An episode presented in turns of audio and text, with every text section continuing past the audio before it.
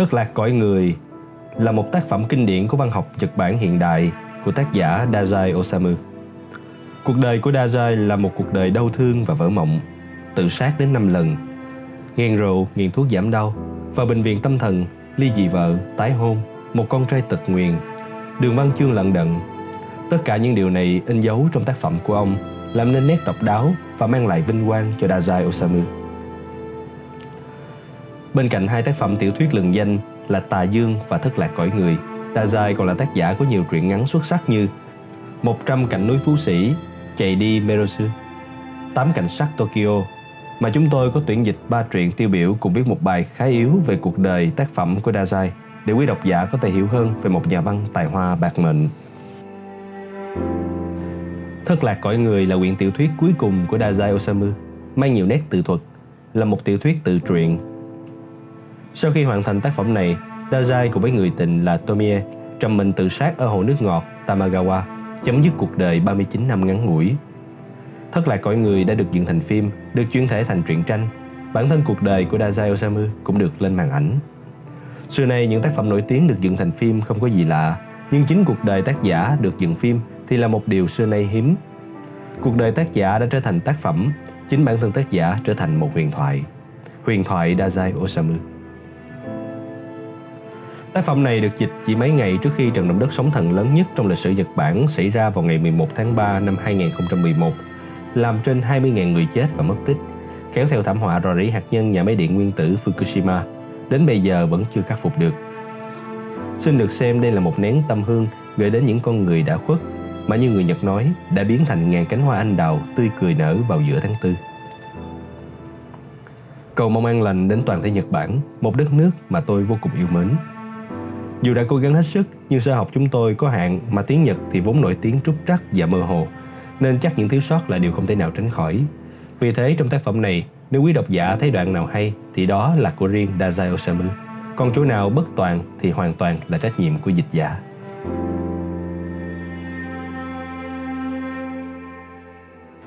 Lời nói đầu Tôi đã từng nhìn thấy ba tấm hình của người đàn ông đó Tấm hình đầu tiên là tấm hình chụp người đàn ông thuở thiếu thời, nếu ta có thể nói như vậy.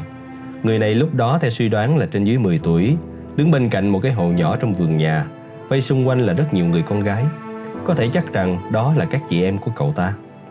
Trong tấm hình, cậu ta mặc chiếc áo hakama kẻ sọc, đầu nghiêng về bên trái khoảng 30 độ, mỉm cười xấu xí. Xấu xí à? Tất nhiên, đối với những người tầm thường mà nói, tức là những người không quan tâm đến sự đẹp xấu, thì họ cứ vô thưởng vô phạt mà nói Thật là một cậu ấm dễ thương làm sao Lời nói lấy lòng đó tuy không phải là không nghe lọt lỗ tai và âm vang của từ dễ thương không phải là không thể hiện trên gương mặt của cậu bé đó. Nhưng đối với người đã từng trải qua sự tu dưỡng về thẩm mỹ, chỉ nhìn sâu qua một lần là có thể nói ngay, thật là một đứa bé đáng ghét làm sao. Cùng với lời nhận xét có vẻ rất không hài lòng đó, người ta có lẽ sẽ quẳng cái tấm hình đi như thể xua đuổi một con sâu còn dáng vậy. Quả thật, gương mặt cười của cậu bé đó Càng nhìn kỹ ta càng nhận thấy một vẻ đáng ghét khó chịu mà không hiểu vì sao. Căn bản, đó không phải là một gương mặt tươi cười. Đứa trẻ này hoàn toàn không cười chút nào. Chứng cứ là hai bàn tay nó cứ nắm chặt lại. Tôi chưa từng thấy người nào vừa cười mà vừa nắm hai bàn tay thật chặt. Đúng là khỉ. Gương mặt cười của một con khỉ. Nhưng phán đoán như thế chỉ là dựa vào những nếp nhăn xấu xí trên mặt thôi. Nếu chúng ta có thể nói là cậu ấm nhăn nhó thì cũng được. Nhưng nét mặt vừa thể hiện sự kỳ diệu vừa thể hiện sự ti tiện khiến người ta nhìn tấm hình mà muốn nôn mửa. Cho đến giờ, tôi chưa nhận thấy đứa trẻ nào có nét mặt thể hiện kỳ dị như thế. Gương mặt trong tấm hình thứ hai lại có một sự thay đổi ghê gớm làm ta phải ngạc nhiên. Tấm hình chụp lúc còn là học sinh. Tôi cũng không rõ là lúc đó người này là học sinh cấp 3 hay sinh viên đại học, nhưng rõ ràng là một thiếu niên anh Tuấn. Tuy nhiên, tấm hình này cũng vậy, không hiểu sao lại không cho ta cảm giác về một con người đang sống Mặc đồng phục học sinh, trên túi áo ngực thò ra một chiếc khăn tay màu trắng. Cậu ta ngồi bắt tréo chân trên một chiếc ghế mây tre và lại mỉm cười. Gương mặt cười lần này không phải nụ cười của một con khỉ nhăn nheo, mà là một nụ cười mỉm có phần xảo diệu, nhưng dường như khác với nụ cười của một con người. Sức nặng của máu huyết, nếu có thể nói như vậy, hay sự trầm đục của sinh mệnh, cái vẻ sung mãn như thế hoàn toàn không thấy một chút nào. Chính vì thế mà nụ cười của cậu ta không phải như một cánh chim mà nhẹ như một cái lông vũ, một tờ giấy trắng vậy. tức là nụ cười ấy hoàn toàn là giả tạo. Nói là trình diễn thì cũng chưa đủ, nói là khinh bạc thì cũng thiếu chút gì đó. Nói là một trang nam tự hán thì cũng không xong. Nếu nói là điệu đàn thì càng chẳng phải. Hơn thế nữa, nếu nhìn kỹ, ta còn thấy nơi còn học sinh anh Tuấn ấy lại cho ta cái cảm giác khó chịu của tà ma ngoại đạo nữa. Đến bây giờ, tôi cũng chưa lần nào thấy một thanh niên anh Tuấn kỳ bí đến vậy. Một tấm hình nữa càng kỳ quái hơn cả. Lúc này không rõ tuổi tác bao nhiêu, nhưng tóc một phần đã bạc trắng. Anh ta ngồi trong một góc phòng cực kỳ dơ bẩn. Bức tường nhà đã bong tróc đến ba phần, được chụp lại một cách rõ ràng trong bức ảnh. Hai tay đang giơ ra trước cái lọ sưởi nhỏ, và lần này thì không cười, không có một chút biểu hiện gì cả. Đó là một tấm hình phản phất mùi vị bất tường. Thật sự đáng sợ như thể anh ta vừa giơ tay sưởi ấm, vừa chết dần một cách tự nhiên. Nhưng sự kỳ quái không phải chỉ có chừng ấy. Vì tấm hình này chụp cận cảnh gương mặt nên tôi có thể phân tích kỹ các đường nét của gương mặt đó. Cái trán bình thường, nếp nhăn trán cũng thường tình. Lông mày bình thường, mắt cũng chẳng có gì đặc biệt. Mũi miệng cầm cũng vậy. À, gương mặt này hoàn toàn không có một ấn tượng nào cả. Không có một nét biểu hiện nào đặc biệt. Một gương mặt hoàn toàn không hề có nét đặc trưng Dạ như tôi nhìn tấm hình này xong rồi nhắm mắt lại, Và rồi tôi nhận thấy đã quên bẵng đi mất. Mặc dù tôi có thể nhớ được bức tường nhà và chiếc lò sưởi nhỏ, Nhưng ấn tượng về gương mặt chủ nhân của căn phòng đó lại như bị xóa sạch đi, Không thể gợi nhớ ra được một chút gì. Đó là một gương mặt không thể nào vẽ lại được. Ngay cả vẽ phát họa theo kiểu truyện tranh cũng không thể. Đến khi mở mắt ra, Thì ngay cả niềm vui như kiểu À thì ra gương mặt đó là thế này à? Cũng không hề có. Nói một cách cực đoan thì khi mở mắt ra, nhìn lại vào tấm hình đó, ta cũng chẳng thể nhớ ra được gì. Chỉ còn lại một cảm giác khó chịu, hồi hộp bất an cứ khiến ta muốn đưa mắt đi nhìn ra chỗ khác. Mà cho dù đó là khuôn mặt của người sắp chết đi chăng nữa, thì tôi nghĩ sự biểu hiện hay ấn tượng còn nhiều hơn gương mặt này. Còn ở đây chỉ có cảm giác như khi nhìn thấy người ta ghép cái đầu ngựa thồ vào thân người vậy. Cảm giác đáng sợ và kỳ dị đó không biết từ đâu lan tỏa đến người xem tấm ảnh. Quả thật, cho đến bây giờ tôi cũng chưa lần nào nhìn thấy một gương mặt quái lạ đến thế.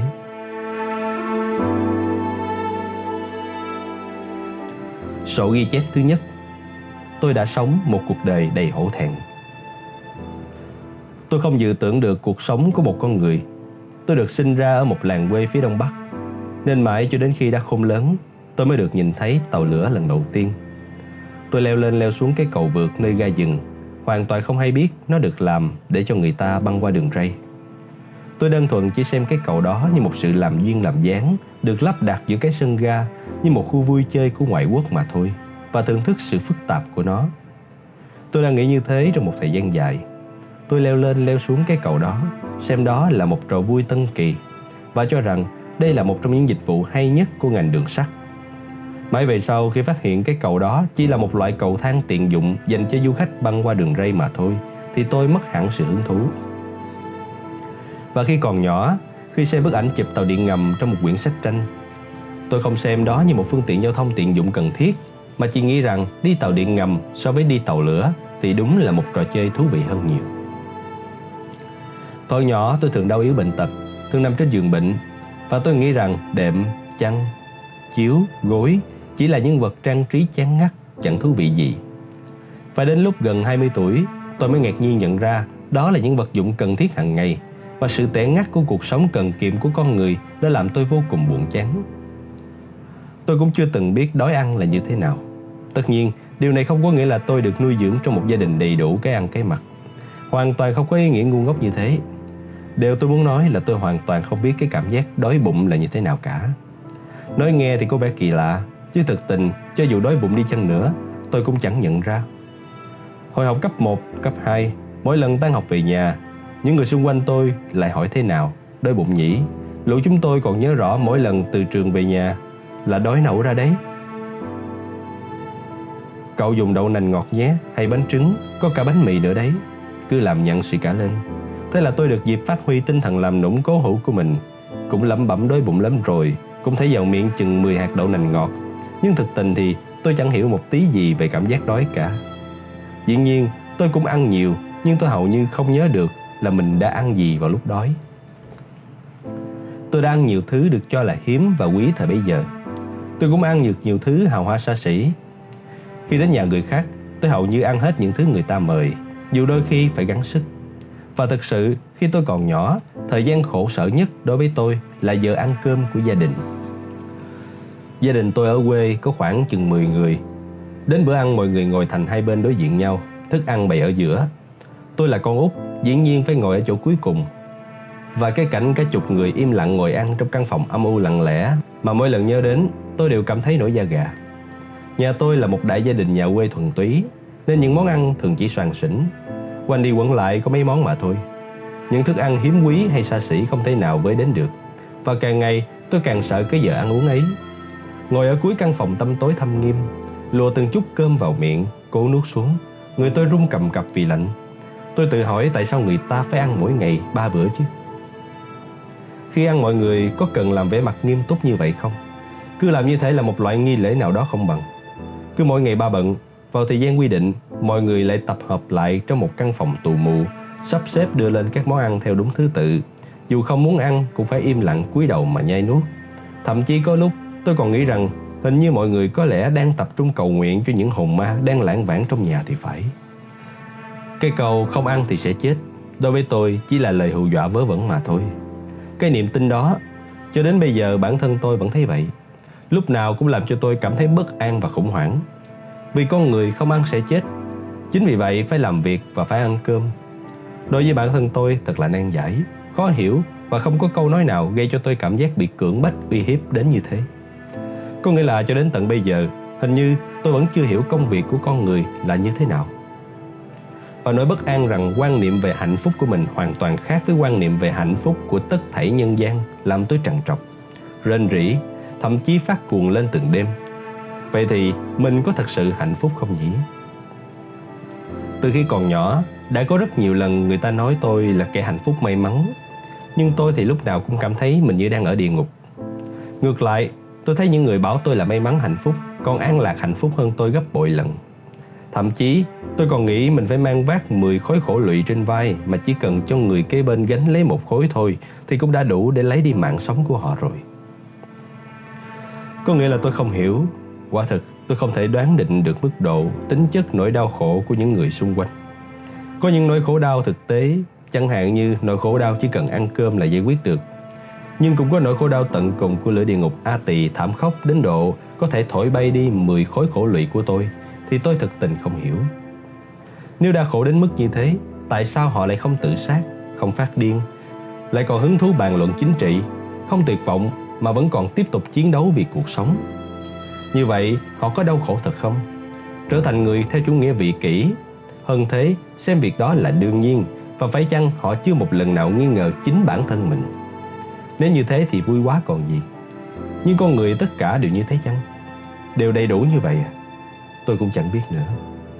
Tối ngủ thảnh thơi, sáng dậy sảng khoái. Đêm qua họ đã mơ thấy những gì? Vừa đi trên đường họ vừa suy nghĩ đến cái gì kia. Tiền bạc à? Lẽ nào chỉ đơn giản như thế? Mặc dù tôi đã từng nghe qua cái triết lý là con người sống để mà ăn, nhưng sống vì tiền thì quả thật tôi chưa từng nghe qua. Nếu như thế, không phải, mình không thể biết được.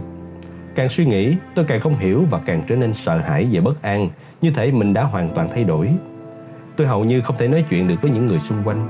Tôi không biết mình nên nói cái gì và nói như thế nào cả. Và cái mà tôi đã suy nghĩ ra là một anh hề.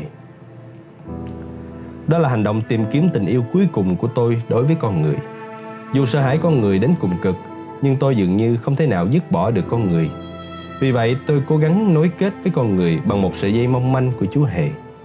Bề ngoài thì cười liên miên bất tuyệt, còn bên trong luôn toát mồ hôi vì thập phần nguy hiểm có thể nói đến mức thử ngàn lần mà không biết chắc có lần nào thành công hay không. Mà ngay từ nhỏ, đối với người trong gia đình, tôi cũng không thể nào hiểu được họ khổ đau thế nào, suy nghĩ ra làm sao nữa, mà chỉ thuần tí có một nỗi sợ hãi đến mức không thể nào chịu đựng và rồi khả năng diễn vai anh hề của tôi do đó mà dỗi dang lên. Có nghĩa là tôi không biết từ lúc nào nữa đã trở thành một đứa trẻ không nói ra được một lời nào thật lòng cả.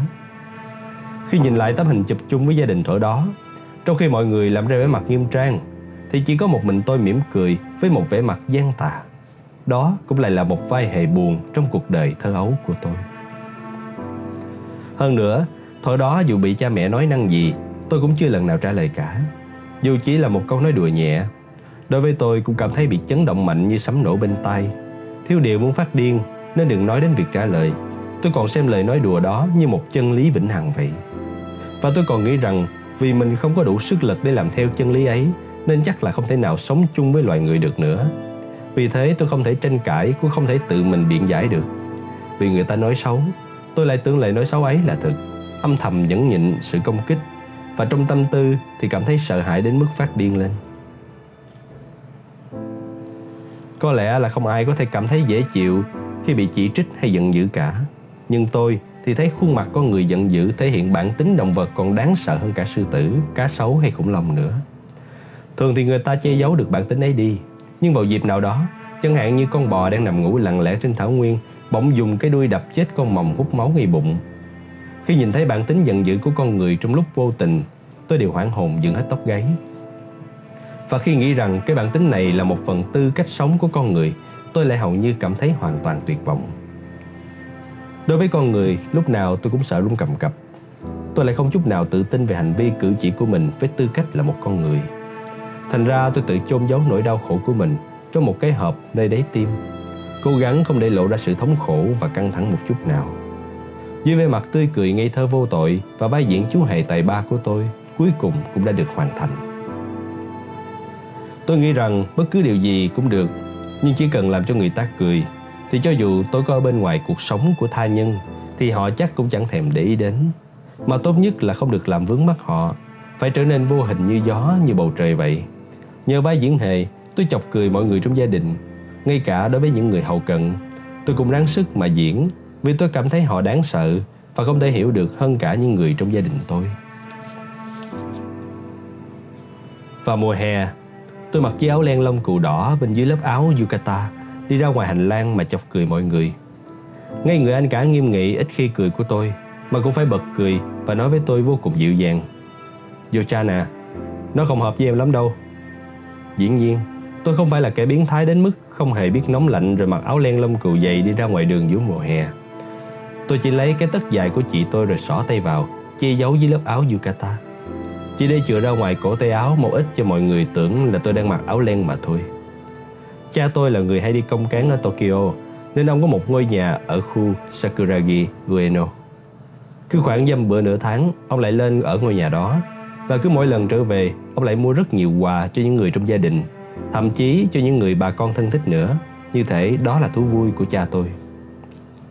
Lần nào cũng vậy, đêm trước khi ông lên Tokyo, ông đều triệu tập các con đến phòng khách, vừa cười vừa hỏi chúng lần này về muốn mua quà gì, rồi lần lượt ghi những ước muốn của lũ trẻ vào quyển sổ tay.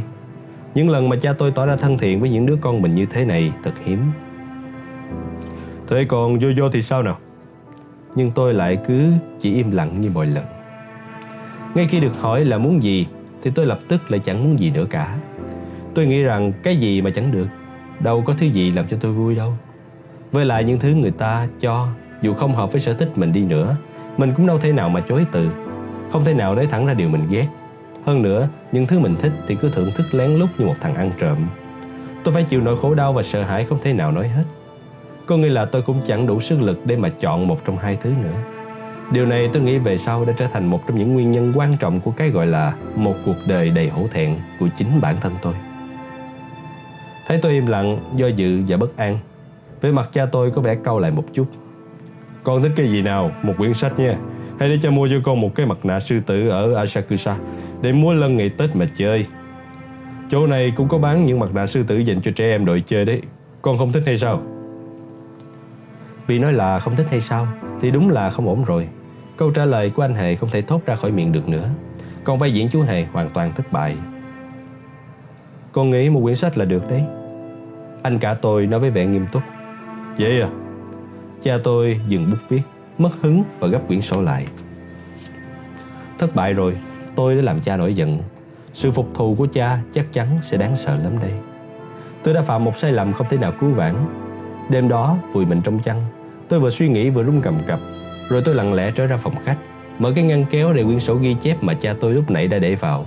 Lấy quyển sổ ra lật dở lung tung xem những chỗ ghi chép của cha tôi về việc mua quà, rồi lấy cây bút chì gắn bên quyển sổ liếm liếm, ghi vào chữ mặt nạ sư tử, rồi về phòng ngủ thiếp đi. Tôi thật sự chẳng thích cái mặt nạ sư tử ấy một chút nào cả. Ngược lại, tôi thích có một quyển sách hơn. Nhưng tôi nhận ra là cha muốn mua cho tôi cái mặt nạ sư tử đó và để chịu theo ý ông, cũng để làm lành với cha tôi nữa, nên tôi đã dám mạo hiểm lén lút vào phòng khách giữa đêm khuya như thế. Và thủ đoạn phi thường này của tôi đã thành công đúng như dự liệu. Khi cha tôi từ Tokyo trở về, nói với mẹ tôi lớn tiếng đến nỗi chúng tôi đang ở trong phòng mình cũng nghe thấy được. Đến tiệm đồ chơi đó, tôi mở quyển sổ ra thì thấy ngay chỗ này có viết mặt nạ sư tử. Không phải chữ tôi viết, vậy là sao đây? Tôi nghiêng đầu ngẫm nghĩ, thì ra đây là trò đùa của thằng bé Jojo đây mà. Cái thằng bé đó, khi tôi hỏi thì cứ im lặng cười tủm tỉm, nhưng về sau lại thích mê cái mặt nạ sư tử đến mức không chịu được. Đúng là cái thằng bé hay thay đổi, cứ mãi giả vờ rồi viết vào đây. Nếu đã thích như thế thì cứ nói ra một tiếng cho rồi. Ở trước cửa tiệm đồ chơi, tôi cứ buồn cười mãi. Bà mau mau gọi thằng bé Jojo ra đây nè.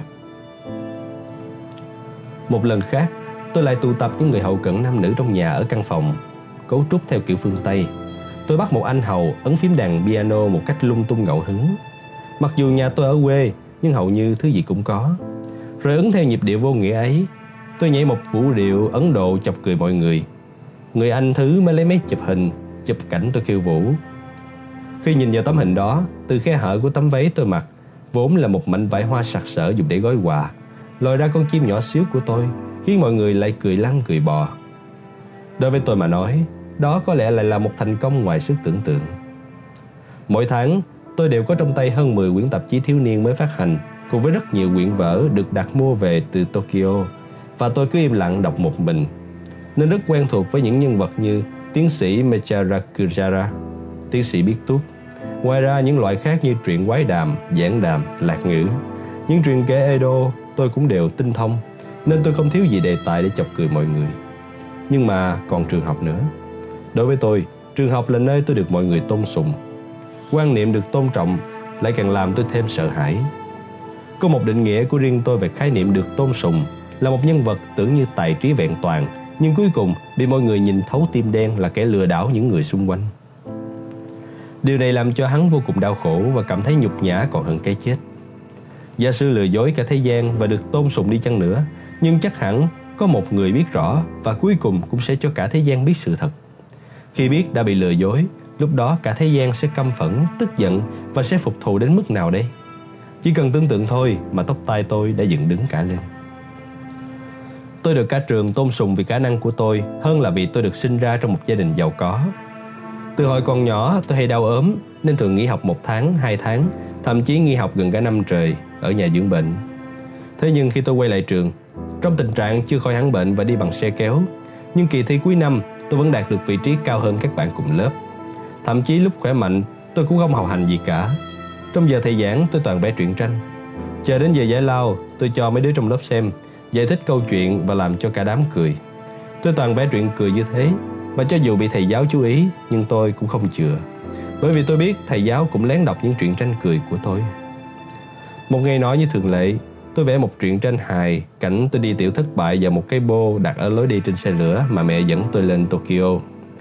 Tuy nhiên, trong chuyến lên Tokyo đó, không phải tôi không biết đến cái bô là gì. Tôi cố tình vẽ như thế để nhằm biểu diễn cái ngây thơ của trẻ con mà thôi. Tôi vẽ theo một lối buồn bã và tự tin rằng điều này sẽ làm thầy giáo bật cười, nên tôi đi lén sau thầy lên phòng giáo viên. Ngay sau khi rời khỏi lớp, thầy lập tức chọn lấy quyển truyện tranh của tôi trong số những truyện tranh khác của các bạn khác, rồi vừa đi vừa đọc hành lang, vừa bắt đầu đọc và cười khúc khích. Vừa khi đi đến phòng giáo viên thì thầy đọc xong, nên mặt đỏ bừng và cười phá lên.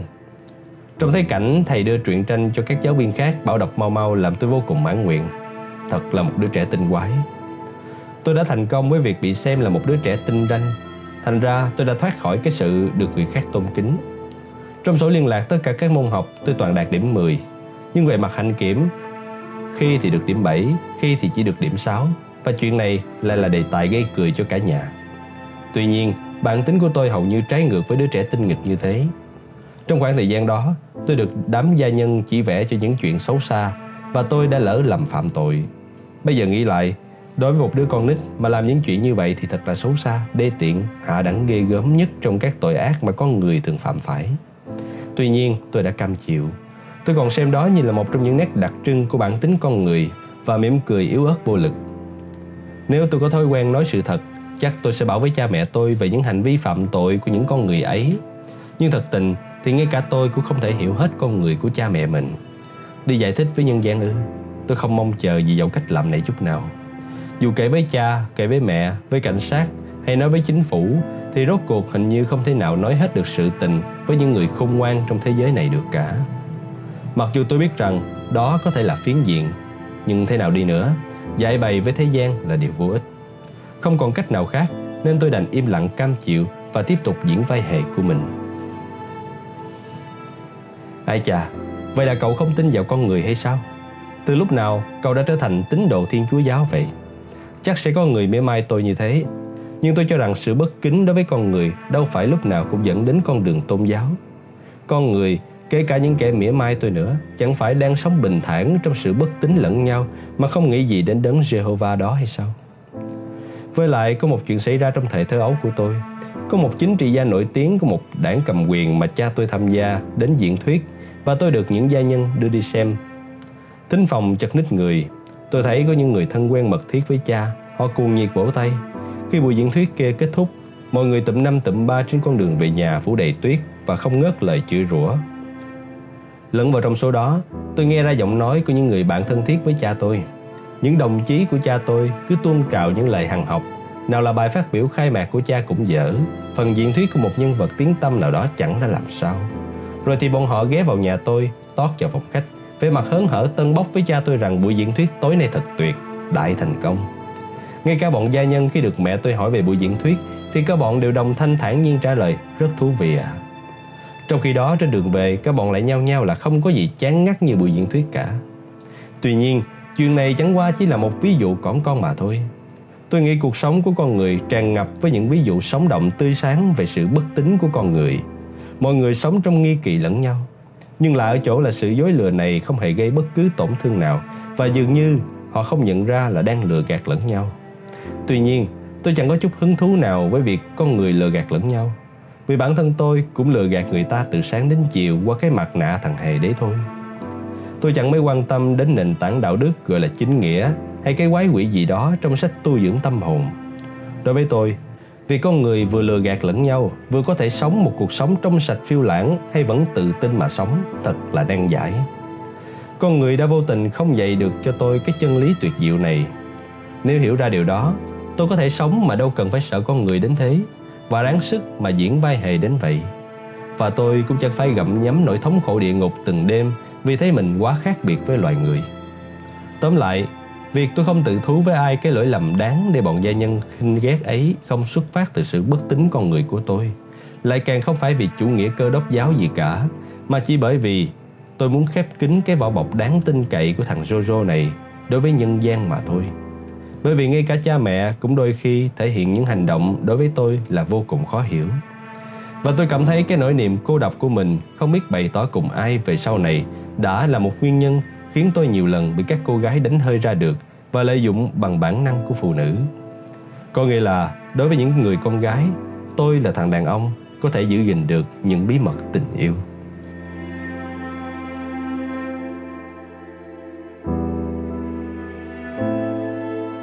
Sổ ghi chép thứ hai Trên bãi biển, ở một nơi gần sát với những con sóng vỗ bờ, có khoảng chừng 20 cây anh đào xum xuê đứng sắp hàng phơi ra những thân cây đen trùi trũi.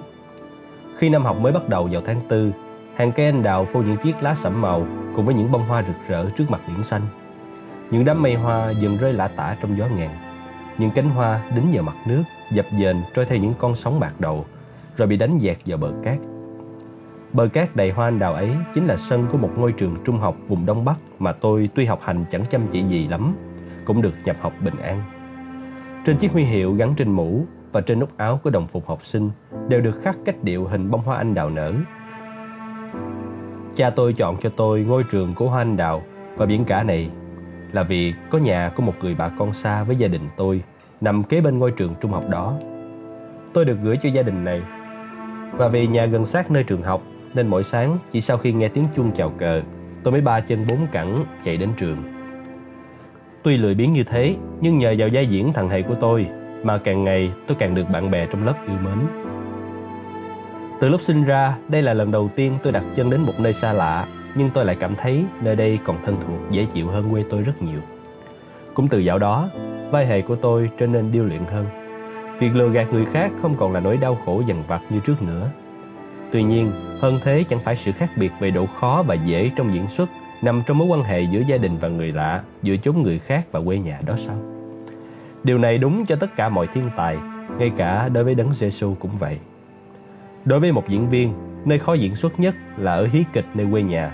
Trong một khán phòng tụ tập tất cả thân bằng quyến thuộc của mình, một diễn viên danh tiếng đến mấy cũng khó lòng mà diễn xuất được. Tuy nhiên, tôi đã diễn và thu được những thành công nhất định.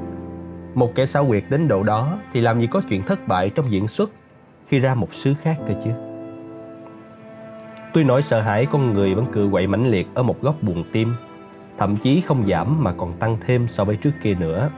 Nhưng nghệ thuật trình diễn của tôi thì đã tinh tiến lên rất nhiều. Trong lớp tôi luôn chọc cười các bạn đến mức giáo viên vừa cảm thán nếu lớp không có thằng giặc này thì hay biết bao nhiêu, vừa phải lấy tay che miệng cười. Tôi đã có thể làm cho huấn luyện viên quân sự có giọng cất cao như sấm bật cười một cách nhẹ nhàng.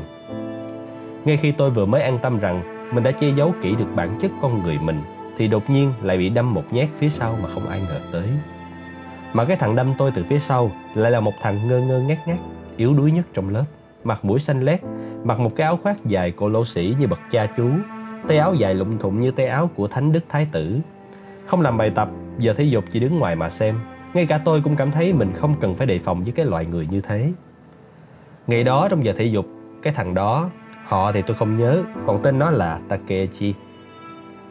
Cái thằng Takechi đó, như thường lệ, đang đứng ngoài xem chúng tôi luyện múa gậy sắt.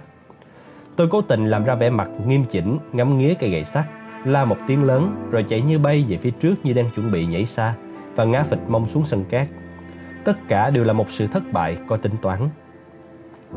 Dĩ nhiên là các bạn trong lớp cười rộ, còn tôi vừa cười khổ sở vừa lầm cờm đứng dậy, phủi cát dính nơi quần.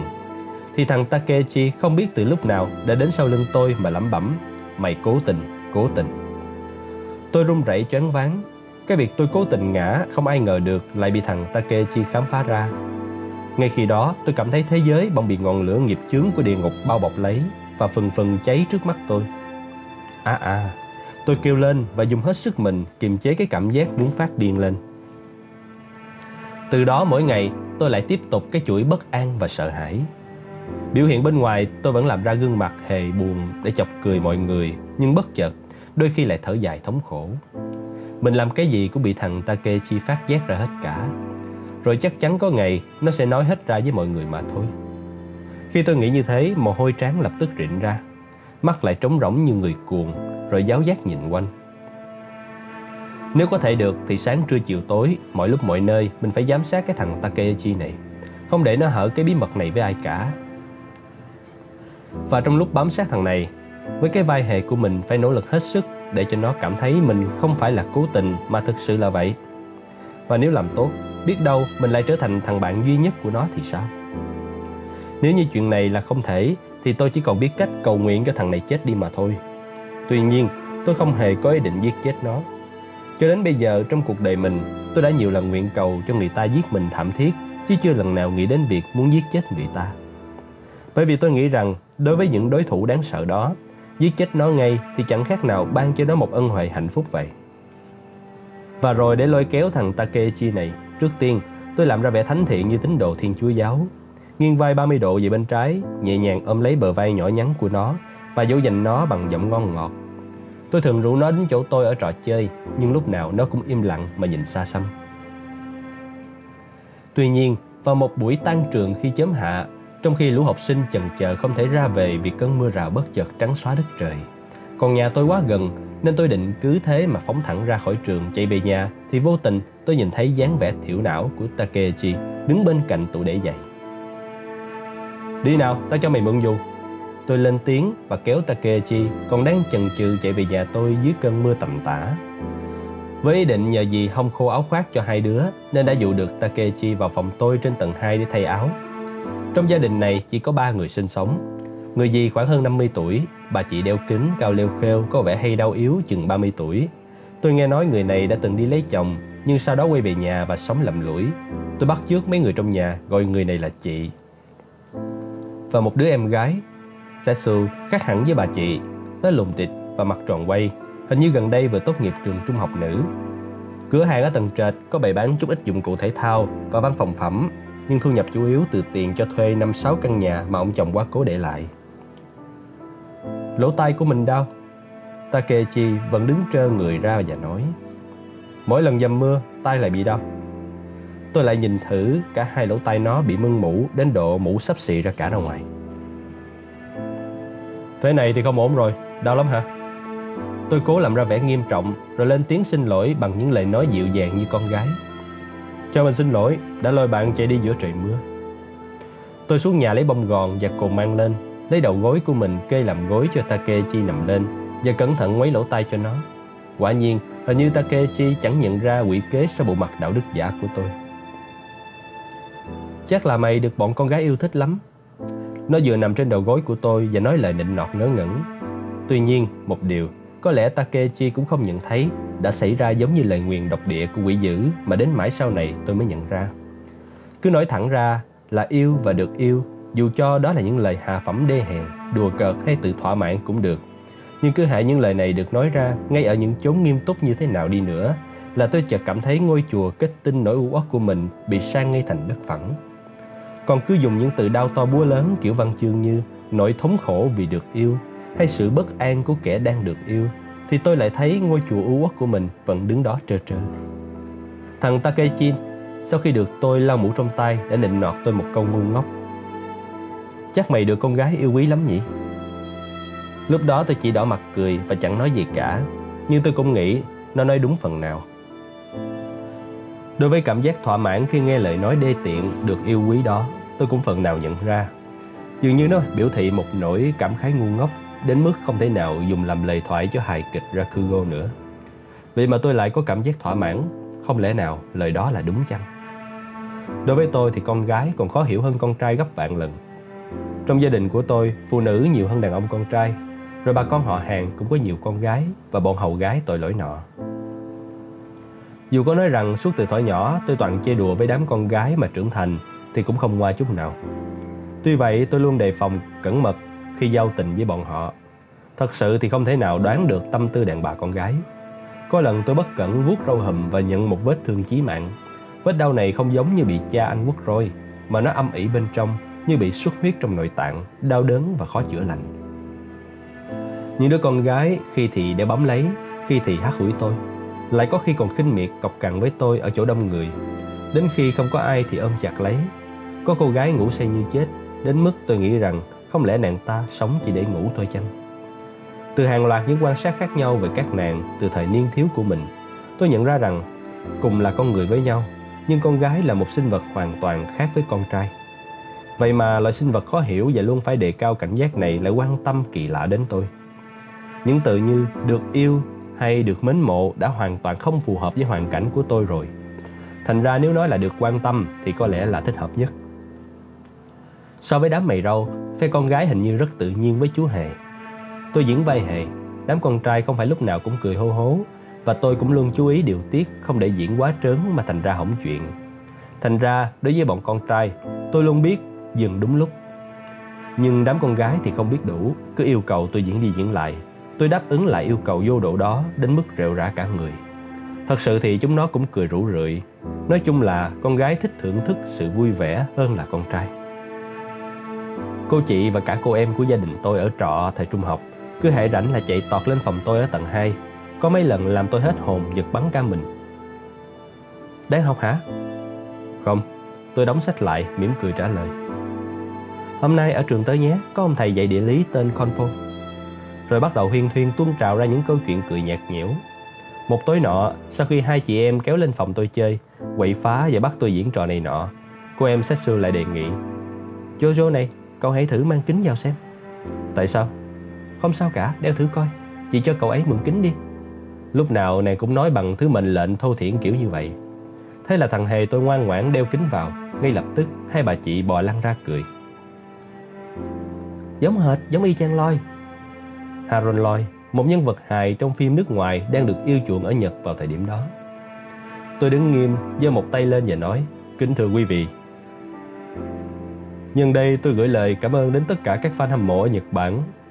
Tôi tự phát biểu như trên sân khấu và làm cho họ càng cười lớn hơn. Sau đó mỗi khi phim về nhân vật Lloyd được trình chiếu ở khu phố, tôi đều đi xem và bí mật nghiên cứu cách biểu cảm của nhân vật này.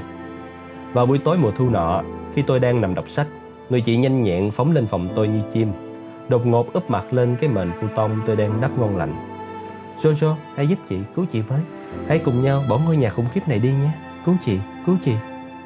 Chị cứ tuôn trào đầy kích động và lại khóc. Đây không phải là lần đầu tiên tôi nhìn thấy con gái khóc lóc như thế này. Nên ngay cả với những lời gào thét dữ dội của chị cũng không làm tôi ngạc nhiên. Ngược lại tôi thấy nhàm chán và khó chịu nên nhẹ nhàng chui ra khỏi phu tông. Gọt quả hồng đang để trên bàn và cắt đưa cho chị một miếng. Vừa ăn hồng, chị vừa thổn thức. Có cuốn sách nào hay hay không cho chị mượn? Tôi chọn quyển Tôi là con mèo của nhà văn Natsume Soseki từ kệ sách đưa cho chị. Cảm ơn nha. Chị cười ngượng ngùng và rời khỏi phòng. Nói chung, không phải riêng với bà chị này, mà với tất cả bọn con gái khác. Tôi đều có cảm giác là tìm hiểu suy nghĩ của bọn họ còn phiền phức và rắc rối hơn việc tìm hiểu suy nghĩ của con Dung đất. Nhưng theo kinh nghiệm từ hồi nhỏ, tôi biết khi con gái tự nhiên bật khóc như thế mà cho ăn chút đồ ngọt sẽ làm cho tâm trạng họ dễ chịu hơn. Cô em Setsu còn kéo cả bạn cô ấy lên phòng tôi nữa chứ. Vẫn như thường lệ, tôi chọc cho cả đám cười.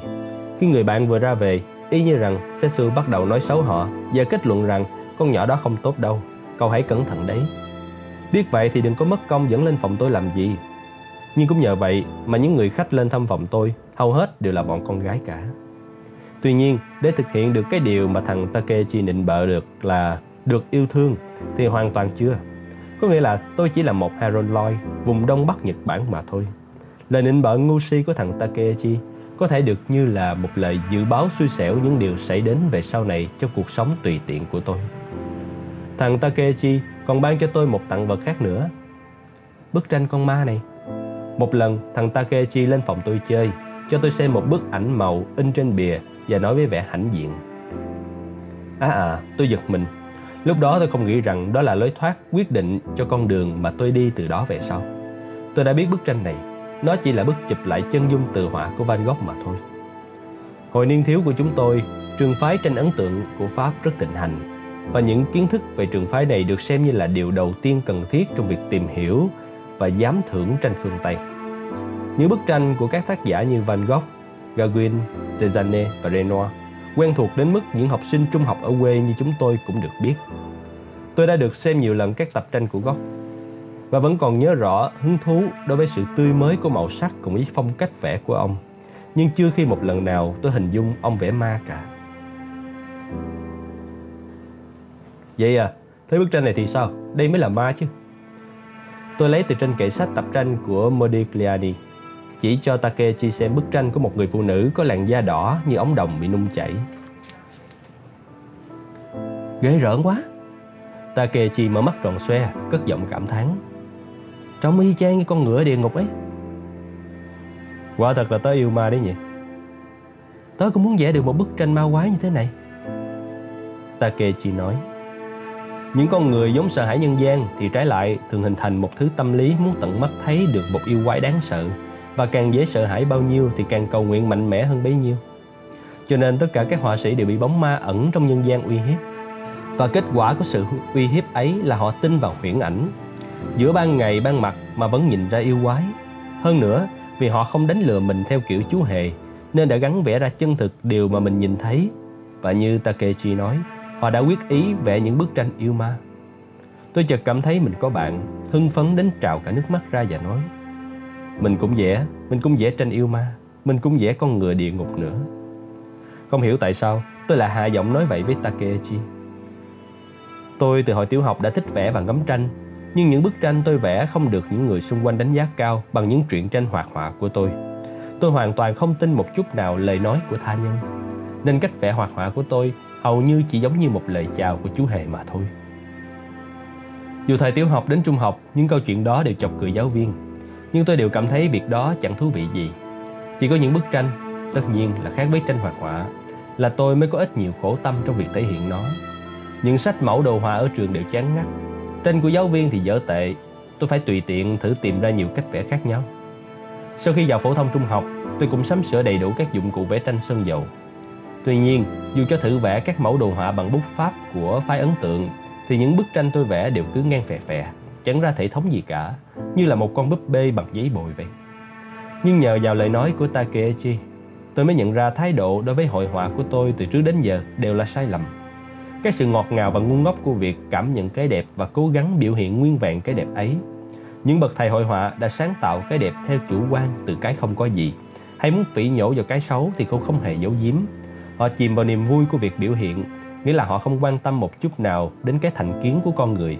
Cái bí truyền của họa pháp nguyên thủy ấy, tôi đã nhận được từ Takechi, và tôi thử bắt đầu chế tác bức chân dung tự họa của mình. Giấu không cho những đứa con gái kia biết đến. Tôi gần như choáng váng khi vẽ xong bức họa khủng khiếp. Tuy nhiên, đó chính là bản chất của con người tôi vốn che giấu bấy lâu nay. Vẻ ngoài mỉm cười tươi tắn, và còn làm người khác cười nữa, nhưng bên trong là cả một cõi lòng u uất. Như muốn nói rằng chẳng thế nào mà khác được. Bức họa này, ngoài Takechi ra tôi không cho ai khác xem nữa cả Tôi không muốn người ta phát hiện ra cái nỗi lòng u uất của thằng Hề để rồi đột nhiên phải đề phòng mình. mà khác, tôi cũng nghi ngờ là nếu như người ta không nhận ra bản chất con người thật của tôi thì người ta sẽ xem đó như là một trò mới của thằng Hề và lấy nó để làm đề tài đùa cợt. Đó là điều làm tôi đau khổ nhất. Thế nên tôi liền giấu kín bức chân dung tự họa ấy vào một góc sâu của tủ đựng chăn mền. Hơn nữa, vào giờ học vẽ ở trường, tôi đều che giấu cái thủ pháp vẽ ma mà vẫn vẽ những bức tranh đẹp theo bút pháp bình thường.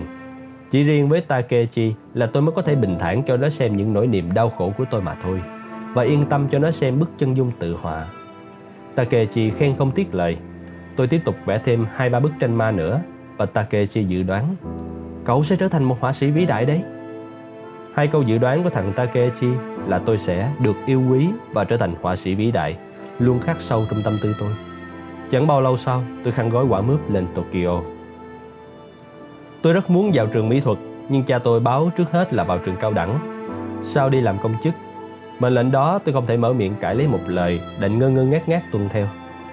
Cha tôi bảo, hãy thi thử sớm hơn một năm xem sao. Tôi thi thử và đã đậu vào trường cao đẳng học hiệu ở Tokyo. Hơn nữa, tôi cũng chán cái trường trung học của Hoa Đạo và biển cả lắm rồi. Bắt đầu vào đời học sinh nội trú, tuy nhiên Tôi không thể nào chịu được sự dơ giấy và bạo loạn của ký túc xá. Nên đừng nói là diễn hề mà còn bị bác sĩ kê đơn cho là phổi nhiễm khuẩn.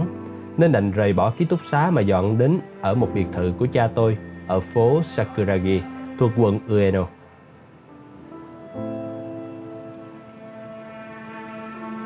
Tôi không tài nào hòa nhập với đời sống tập thể được. Hơn nữa cứ nghe mấy lời nhiệt tình tuổi trẻ với niềm tự hào tuổi trẻ là tôi đều rùng mình ớn lạnh toàn thân. Tôi chẳng thể tắm mình trong cái tinh thần đại học ấy được. Các trường học và ký túc xá đều như một đống rác với những dục vọng méo mó và cái vai diễn hề gần như toàn bích của tôi trở nên vô dụng. Những lúc cha tôi không có công việc gì thì thường ông chỉ ở lại chừng một hay hai tuần. Nên khi cha đi vắng trong ngôi nhà rộng lớn này, chỉ có tôi cùng với hai vợ chồng ông bà lão giữ nhà mà thôi. Tôi thường xuyên trốn học nhưng chưa bao giờ có ý định đi tham quan Tokyo. Thậm chí đến cuối cùng tôi vẫn chưa biết được thần cung Meiji tượng đồng của Kusunoki Masashige hay ngôi mộ của 47 võ sĩ ở chùa Sengakuji. Mà chỉ ngồi lì ở nhà suốt ngày đọc sách và vẽ tranh. Khi cha tôi thượng kinh, mỗi sáng tôi đều vội vàng đi đến trường. Nhưng nhiều lần tôi ghé trường tư thục dạy vẽ của nhà Yasuda Shintaro ở Hongo. Bỏ 3-4 giờ liền học vẽ phát thảo với ông thầy này. Mặc dù đã thoát được khỏi ký túc xá, nhưng tôi luôn có cảm giác rằng ở trường tôi có vị trí đặc biệt như một học sinh dự tính vậy và do đó việc đến trường càng trở nên chán nản hơn nữa. Từ hồi tiểu học qua trung học phổ thông rồi đến cao đẳng học hiệu đến bây giờ, tôi vẫn chưa hiểu được lòng yêu trường yêu lớp là như thế nào. Tôi cũng chưa từng một lần thử học thuộc bài ca của trường. Trước đó trong trường mỹ thuật tư thục, qua một sinh viên, tôi đã được biết về rượu bia, thuốc lá, địa điếm, tiệm cầm đồ và tư tưởng tả khuynh. Một sự kết hợp kỳ diệu, nhưng đó hoàn toàn là sự thật. Chàng sinh viên mỹ thuật đó tên là Horiki Masao, sinh ra ở khu Shitamachi, Tokyo. Lớn hơn tôi 6 tuổi, đã tốt nghiệp trường mỹ thuật tư thục, nhưng vì ở nhà không có sưởng vẽ nên lại tiếp tục đến trường này học về mỹ thuật Tây Phương. Này, cho tôi mượn Nam Yên được không? Mặc dù chúng tôi đã biết mặt nhau, nhưng cho đến lúc đó vẫn chưa bắt chuyện lần nào. Tôi vội vàng chỉ ra Nam Yên. Tốt rồi, giờ đi uống rượu, tôi sẽ bao cậu. Yên tâm đi nhóc. Tôi không thể nào từ chối được, đành để anh ta lôi đến quán cà phê ở khu Horay gần trường. Và chúng tôi bắt đầu trở thành bạn. Tớ đã quan sát cậu một thời gian. Cái nụ cười e thẹn đó là dấu hiệu đặc trưng của một nghệ thuật gia triển vọng đi. Cạn ly cho tình bạn của chúng ta nào, Kinosan này. Có thấy đây là một mỹ nam tử không nào? Nhưng đừng yêu cầu ta đấy nha. Thật đáng tiếc khi phải nói rằng từ khi cậu này vào lớp thì mình đành phải làm người đẹp trai thứ hai thôi. Horiki có khuôn mặt đoan chính, màu sạm đen, mặc quần áo tề chỉnh. Một điều hiếm thấy đối với các sinh viên mỹ thuật. Cà vạt màu nhạt, tóc bôi keo láng mượt trải ngôi giữa. Tôi vì đến chỗ không quen, thêm phần hãi sợ nữa nên hết khoanh tay lại thả ra, mỉm cười ngượng nghịu. Nhưng uống hết hai ba ly bia, tôi chợt cảm thấy nhẹ nhàng như mình mới được nếm mùi tự do. Mình cũng được muốn vào học trường mỹ thuật, nhưng mà đơn, chán lắm. Những nơi chốn như thế chán lắm. Trường học vô dụng thôi. Thầy của chúng ta là ở trong tự nhiên ấy, hãy đấm mình vào tự nhiên. Tuy nhiên, lúc ấy tôi chẳng cảm thấy kính trọng lời nói ấy một chút nào. Tôi chỉ nghĩ đó là một gã ngu ngốc. Vẽ tranh chắc dở tệ, nhưng đi chơi chung thì thú vị đây. Có nghĩa là cho đến lúc ấy, tôi mới lần đầu tiên được nhìn thấy tận mắt một kẻ ngu xuẩn ở chốn đô thành. Điều đó là vì chúng tôi có cùng chung một điểm là xa cách khỏi những hoạt động của cõi người. Cho dù dưới một hình thức khác, gã ta không ý thức về việc diễn hài của mình, cũng như hoàn toàn không nhận ra sự bi thảm của vai hề. Và đó là điểm khác biệt với tôi từ bản chất. Tôi luôn khinh thường gã, cho đó chỉ là một thứ tiêu khiển, một đối tượng kết giao chỉ để đi chơi mà thôi. Đôi khi tôi còn cảm thấy xấu hổ vì kết bạn với gã nữa. Nhưng cứ mỗi lần gã rủ rê đi chơi là tôi lại luôn cảm thấy mình là kẻ thua cuộc. Tuy thế, thoạt đầu tôi nghĩ gã là một người tử tế, một người tử tế hiếm thấy. Và vì tôi vốn hải sợ con người nên tôi đã vui mừng, buông lời cảnh giác. Cho rằng mình đã kiếm được một người hướng đạo tốt ở Tokyo. Thực ra nếu có một mình thì đi xe điện tôi sợ người soát vé, đi xem kịch Kabuki tôi sợ những người con gái hướng dẫn đứng hai bên cầu thang trải thảm đỏ từ cửa chính. Đi vào nhà hàng, tôi lại sợ người phục vụ đứng sau lưng lặng lẽ chờ tôi ăn xong mà dọn chén dĩa. Nhưng sợ nhất là lúc phải trả tiền. Chẳng phải là tôi keo kiệt bụng xỉn gì. Nhưng mỗi khi tôi mua hàng xong rồi đưa tiền ra trả, cứ chỉ lại lóng ngóng vụng về, hết sức căng thẳng và ngượng ngập. Lại hãi sợ và bất an khiến tôi cảm thấy đầu ván mắt hoa, tối tăm mặt mũi, gần như muốn phát điên. Bởi vậy đừng nói đến chuyện mặc cả mặc kiết gì. Không chỉ tôi quên lấy cả tiền thối lại mà còn quên luôn cả cái việc mang món đồ đã mua về nhà. Chuyện đó vẫn thường xảy ra, nên tôi chẳng thể đi đâu một mình ở cái thành phố Tokyo này cả, chỉ quanh quẩn ở nhà suốt ngày mà thôi. Bởi vậy mỗi lần đi chơi với Horiki, tôi đưa ví cho gã. Gã Horiki này mặc cả rất lành nghề, lại thạo các món ăn chơi, nên nhiều khi chỉ với một số tiền rất ít ỏi, chúng tôi lại được vui chơi tối đa. Hơn nữa, chúng tôi tránh không đi taxi tốn tiền mà tính toán làm sao trong thời gian ngắn nhất có thể đến chốn ăn chơi bằng cách đi tàu điện, xe buýt hay thậm chí tàu hơi nước trên sông nữa. Gã còn chỉ cho tôi làm sao hưởng được cảm giác xa xỉ chỉ với một số ít tiền bằng cách mà mỗi buổi sáng trên đường trở về nhà từ chốn lầu xanh, ghé vào một nhà hàng Nhật Bản hạng nhất, tắm nước nóng xong rồi uống chút rượu nhẹ, nhắm với đậu hũ luộc. Ngoài ra còn giảng giải cho tôi rằng cơm thịt bò và gà nướng tuy rẻ nhưng có nhiều chất dinh dưỡng. Quả quyết rằng không có thứ rượu nào nhanh say hơn rượu Denki Brandy. Và đặc biệt là từ khi kết giao với Horiki, việc thanh toán tiền không làm cho tôi sợ hãi hay bất an một chút nào nữa. Một điểm làm cho tôi thấy thoải mái khi chơi với gã Horiki này là gã không bao giờ quan tâm đến việc người nghe nghĩ gì. Cứ thế mà phúng xuất ra lòng nhiệt tình của gã. Cái sự nhiệt tình này có lẽ do coi thường người khác mà ra. Gã cứ thế mà thao thao bất tuyệt suốt ngày. Bởi vậy đi chơi với gã không cần phải lo có những lúc trầm mặc chán chường không biết phải nói gì với nhau. Tôi mỗi lần nói chuyện với người thường đều hay cảnh giác đến cái sự trầm mặc đáng sợ đó. Nên dù rất ít nói, tôi vẫn ráng sức bông đùa những câu nói hài hước. Nhưng giờ có gã Horiki ngu độn này diễn dùm tôi vai hề một cách không ý thức. Nên tôi giờ chỉ cần nghe thoáng qua, bần quơ đáp lại hay đôi chút mỉm cười là được rồi. Chẳng bao lâu sau, tôi hiểu được rằng rượu bia, thuốc lá, đàn bà là những phương pháp rất tốt để có thể lãng quên nỗi sợ hãi con người trong một thoáng chốc. Thậm chí tôi còn nghĩ rằng để thực hiện được điều này, nếu như bán hết cả những gì mình có, thì tôi cũng không một chút hối hận gì. Đối với tôi, gái lầu xanh tôi không xem đó là con người hay là phụ nữ gì cả, mà chỉ coi như một thứ ngu ngốc đần độn hay một dạng điên cuồng mà thôi. Với suy nghĩ đó, tôi có thể yên tâm tựa đầu vào ngực họ mà ngủ ngon lành. Đáng buồn là họ hầu như không có cảm giác ham muốn nào. Có lẽ họ cũng có cảm giác là đồng loại tương lân của tôi chăng? nên tôi luôn được các nàng tỏ tình thân thiết một cách tự nhiên. Nhưng hảo ý không toan tính, không áp đặt dành cho người mà có thể rời đây không đặt chân đến chốn này một lần nào nữa, khiến tôi nhiều đêm nhìn thấy trong hiện thực vòng hào quang của Đức Mẹ trên những người con gái lầu xanh ngu độn hay cuồng điên ấy.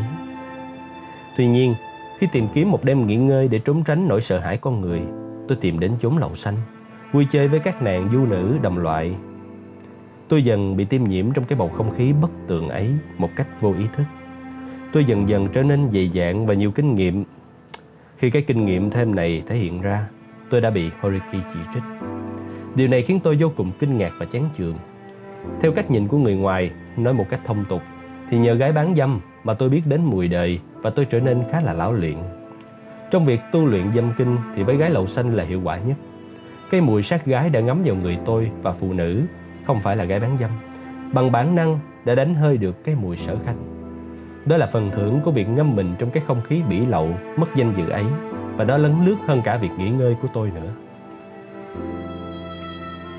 Gã Horiki chỉ trích tôi, nhưng có đến nửa phần là khen ngợi. Còn đối với tôi, chuyện đó chỉ là một nỗi thống khổ mà thôi. Tôi nhận được nhiều lá thư tình trẻ con của cô gái quán cà phê.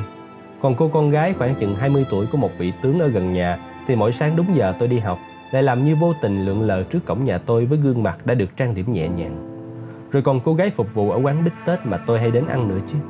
Dù tôi chẳng nói một lời nào. Thêm cả em gái nơi chỗ tôi hay đến mua thuốc lá cũng cài thư vào trong bao thuốc.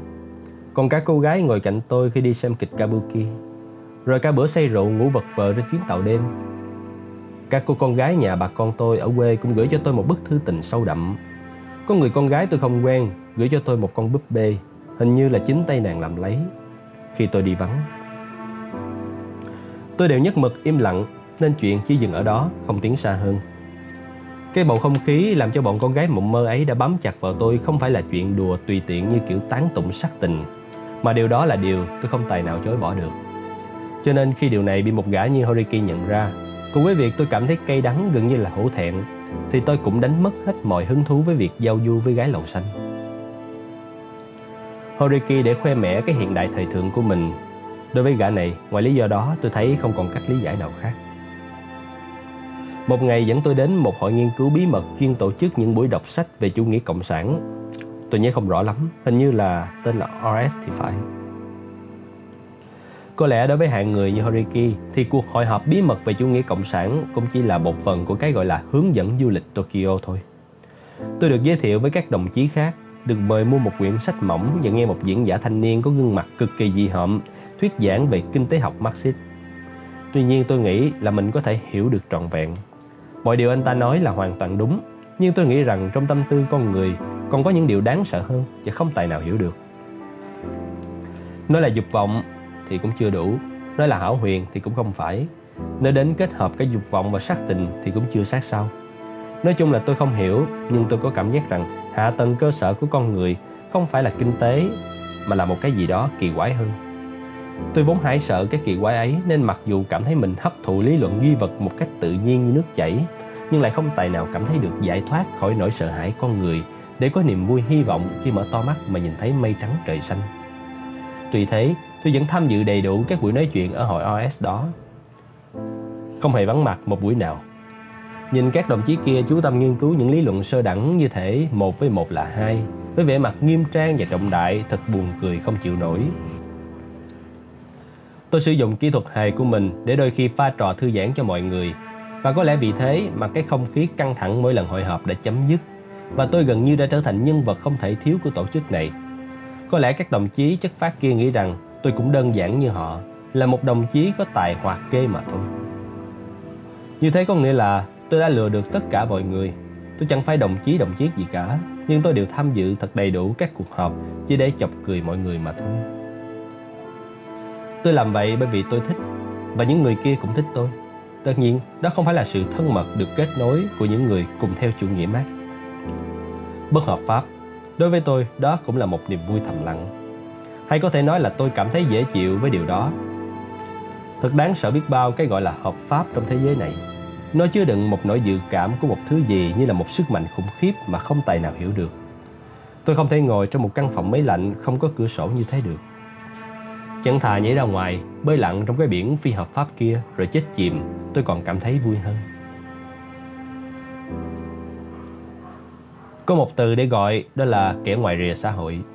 Từ này vốn dùng để chỉ những kẻ thất bại thảm hại hay những kẻ không lương thiện trong thế giới này. Nhưng đối với tôi, kể từ khi được sinh ra, tôi đã thấy mình là kẻ ngoài rìa. Mỗi lần gặp những kẻ bị xã hội cho ra rìa, tôi đều thấy thương cảm. Lòng thương cảm đó có thể nói là gần như ngây ngất trong con người tôi vậy. Cũng có một từ khác nữa là ý thức tội phạm. Trong thế giới con người, một đời tôi đau khổ vì cái ý thức này. Nó như thể là người bạn đường, người vợ chung thủy của tôi vậy. Tôi cùng với người vợ này, hai người đùa giỡn với nhau. Đây có lẽ là một cách sống của tôi. Nói thông tục thì với cái vết thương của ý thức tội lỗi này ngay từ khi tôi sinh ra đã có rồi. Và theo thời gian không những không thể chữa lành mà nó còn ngày một thêm sâu hơn nữa.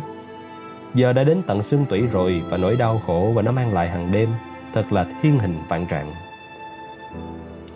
Tuy nhiên, kỳ diệu thay, vết thương này lại thân thiết hơn máu huyết của tôi. Thậm chí nỗi đau vết thương này tôi nghĩ có tình cảm riêng, thì thầm với tôi những lời âu yếm.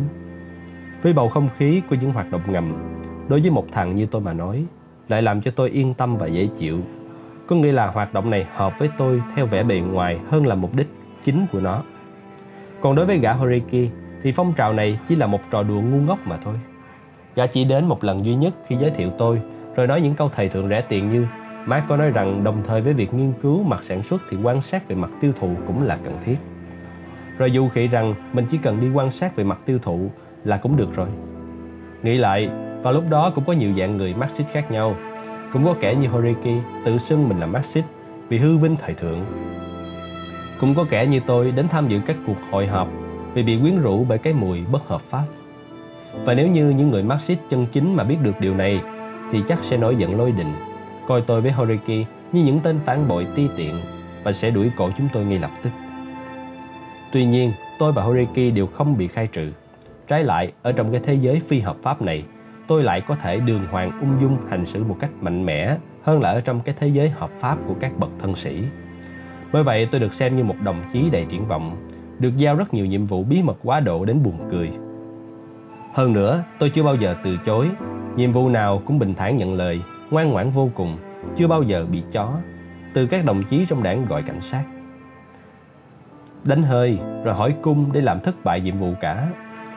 Tôi vừa cười vừa chọc cười người khác, vừa nhận những công việc mà các đồng chí gọi là nguy hiểm rồi hoàn thành nhiệm vụ được giao. Các đồng chí trong tổ chức này lúc nào cũng làm ra vẻ căng thẳng trọng đại đến mức như kiểu bắt chước rẻ tiền trong tiểu thuyết trinh thám. Tinh thần luôn cảnh giới cao độ và những công việc nhờ tôi làm thực tình là tẻ ngắt đến mức ngạc nhiên. Nhưng các đồng chí ấy cứ ra sức dặn dò đây là công việc nguy hiểm lắm đấy. Tâm trạng của tôi lúc bấy giờ là mình trở thành đảng viên. Nếu bị bắt tù chung thân trong ngục tối thì cũng thường tình mà thôi. Lúc đó thậm chí tôi còn nghĩ rằng thay vì sợ hãi đời sống thực của con người thế gian, rên rỉ trong nỗi khổ địa ngục mất ngủ từng đêm, thì vào nhà lao xem thử, biết đâu đời sẽ thú vị hơn chăng. Cha tôi ở biệt thự khu phố Sakuragi này phải vừa tiếp khách vừa công cán bên ngoài, cho nên nhiều khi có đến 3-4 ngày không gặp mặt tôi. Nhưng tôi cũng chẳng thấy sao cả.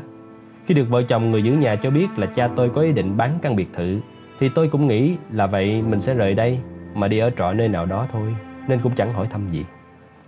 Chắc là nhiệm kỳ làm nghị viên của cha tôi sắp hết hạn mà cha tôi lại không có ý tranh cử nữa hay còn nhiều lý do khác mà tôi không được biết.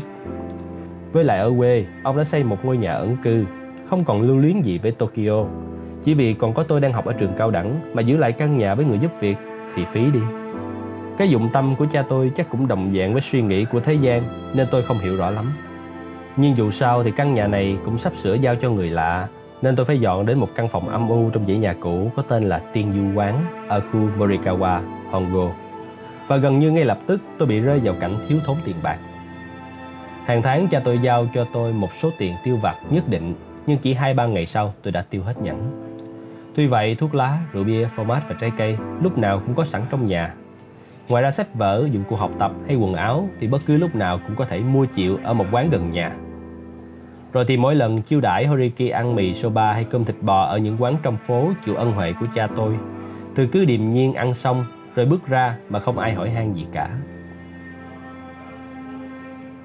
Bởi vì đột nhiên phải mang thân đi làm khách trọ, nên tôi tìm đủ mọi cách để nhận được nhiều tiền hơn số tiền định mức hàng tháng, đến mức đứng ngồi không yên. Vì tiền mới hai ba ngày đã tiêu nhẫn, nên tôi khủng hoảng lo sợ như phát cuồng, liên tục gửi điện tín cho cha, anh và chị đòi gửi tiền. Sau những lần điện tín tôi lại viết những bức thư kể lễ. Sự tình trong những bức thư đó đều là thứ hư cấu của thằng Hề mà thôi. Tôi cứ nghĩ rằng khi nhờ vả người ta thì trước tiên phải chọc cười mới là tượng sách. Mặt khác, nhờ sự chỉ dẫn của Horiki, tôi bắt đầu chăm chỉ đến những tiệm cầm đồ. Dù vậy, tiền bạc lúc nào tôi cũng thiếu thốn suốt tháng quanh năm. Tự mình tôi không có khả năng sống ở chỗ trọ xa lạ, không người thân thích này. Tôi trầm mặt trong nhà, im hơi kín tiếng. Lúc nào cũng có cảm giác sợ hãi như thể ai đó sắp sửa xông vào nhà, bắn cho tôi một phát chết tươi. Vì vậy, tôi lao ra khỏi nhà, đi tham gia các hoạt động ngầm, hay cùng với Horiki đi lanh quanh khắp nơi, nốc rượu rẻ tiền. Việc học hành và vẽ tranh hầu như bỏ mặt. Rồi vào tháng 11 năm thứ hai ở trường cao đẳng, tôi dính dáng đến một vụ tự tử vì tình cùng với một người đàn bà đã có chồng và lớn tuổi hơn tôi. Và mọi chuyện đổi thay tất cả. Tôi thường xuyên bỏ lớp, hầu như chẳng học hành gì. Nhưng may sao trong các kỳ thi bằng trực giác tôi vẫn làm được. Và cho đến giờ vẫn còn lừa được người thân ở quê là mọi chuyện đều thông suốt. Nhưng dần dần do tôi không tham gia đầy đủ các buổi học nên nhà trường đã lén gửi một bản báo cáo về cha cho cha tôi hay sao ấy. Nên anh cả thay mặt cha viết cho tôi một bức thư dài với những lời trách mắng nghiêm khắc gửi lên cho tôi. Tuy nhiên, ngoài cái đó ra thì những nỗi thống khổ trực tiếp của tôi như thiếu thốn tiền bạc rồi những hoạt động ngầm nữa trở nên khắc nghiệt và bận rộn hơn. Không còn là chuyện đùa chơi nữa. Tôi trở thành đội trưởng đội hành động học sinh theo chủ nghĩa mát của toàn bộ khu trung tâm, rồi các vùng khác như Hongo, Koishikawa, kanda Nghe nói đến khởi nghĩa vũ trang, tôi đã mua một con dao nhỏ. Bây giờ tôi còn nhớ đó là con dao mỏng không đủ sắc để gọt cả bút chì. Nhét vào trong túi áo mưa, mang đi đây đó để làm nhiệm vụ liên lạc. Tôi muốn uống rượu để dỗ giấc ngủ ngon mà lại không có tiền. Hơn nữa công việc của P, đây là tên gọi ẩn danh của tổ chức, nhưng cũng có thể là tôi nhớ nhầm. Ngày càng dồn dập đến mức không kịp thở. Cơ thể ốm yếu của tôi gần như không kham nổi. Đầu tiên, tôi vốn giúp tổ chức chỉ bị thích thú với cái không khí bất hợp pháp mà thôi. Vậy mà từ đùa chuyển sang thật. Bây giờ đã bận rộn đến mức này đây. Tôi không thể nào mà nói với người trong tổ chức là các bạn nhầm rồi, sao không giao việc này cho những người thật sự của tổ chức mà làm đi. Thành ra tôi phải đào tẩu. Cách đào tẩu cũng chẳng dễ chịu gì. Tôi quyết định tự sát. Vào khoảng thời gian này, có ba người con gái để ý đến tôi. Một trong số đó là cô con gái của chủ khu nhà trọ Tiên Du Quán, chỗ tôi ở này. Mỗi lần tôi mệt lử vì công việc của tổ chức, về nhà không kịp cơm nước gì, đã lăn ra ngủ, thì nàng lại lấy giấy bút đến phòng tôi. Dạ cảm phiền anh, dưới kia lũ em ồn ào quá nên em không viết thư được. Thế rồi, nàng ngồi ở chiếc bàn trong phòng tôi đến hơn một tiếng, hí hói viết. Tôi có thể làm lơ đi mà ngủ, coi như không biết gì. Nhưng nhìn thấy điều bộ nàng chỉ mong chờ tôi nói một câu gì đó, nên tôi phát huy tinh thần phòng vệ của chú Hề. Mặc dù chẳng muốn nói một lời nào, nhưng tôi cố vực lại thân xác mệt mỏi đến đứt hơi này quay người nằm sắp bụng lại chăm thuốc hút và nói Nghe nói có người đun nước tắm bằng thư tình của con gái gửi cho đấy. Trời, ghê vậy, chắc là anh phải không? Thực sự thì anh cũng có lần lấy thư đun sôi sữa mà uống đấy. Vinh dự quá, lần tới thì dùng thư của em đi. Em gái này cứ dùng dằn mãi Thư từ gì kia chứ? Ta nhìn thấu ruột gan của em rồi Chắc chắn là chỉ viết nhăn viết cuội gì đó thôi. Cho anh xem thư đi có chết tôi cũng chẳng thèm đọc những bức thư đó. Nhưng tôi cứ nói vậy. Quả nhiên nàng đây đẩy. Thôi không được, chán lắm. Niềm vui của nàng bộc phát ra thật đáng buồn cười Khiến tôi mất hết cả hứng thú. Tôi chợt nghĩ hay là mình nhờ nàng làm một việc gì đó. Cảm phiền em chút. Em có thể đến tiệm thuốc gần đường xe điện Mua giùm anh vài viên thuốc ngủ được không? Anh mệt quá. Mặt nóng bừng, không tài nào ngủ được. Còn tiền bạc thì à, Dạ được, tiền bạc thì anh không cần phải bận tâm đâu. Thế là nàng vui vẻ đứng dậy ghê Tôi biết rõ rằng nhờ vả một việc gì với đám con gái không chỉ là làm họ thất vọng mà trái lại nếu được một người con trai nàng có cảm tình nhờ vả thì nàng sẽ vui lên bội phần. Còn một em khác là đồng chí khoa văn trường cao đẳng sư phạm nữ.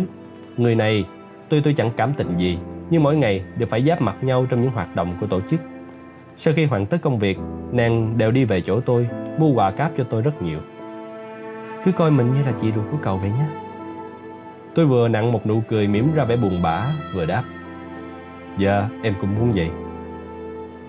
Tôi sợ phải làm nàng ta nổi giận, Nên để lừa cái bà chị xấu xí khó ưa này. Tôi mới ra sức lấy lòng. Mỗi lần nhận được quà nàng đưa, Toàn là những thứ tập nham Chán ngấy mà tôi ngay lập tức phải đem cho ông lão ở quán gà nướng.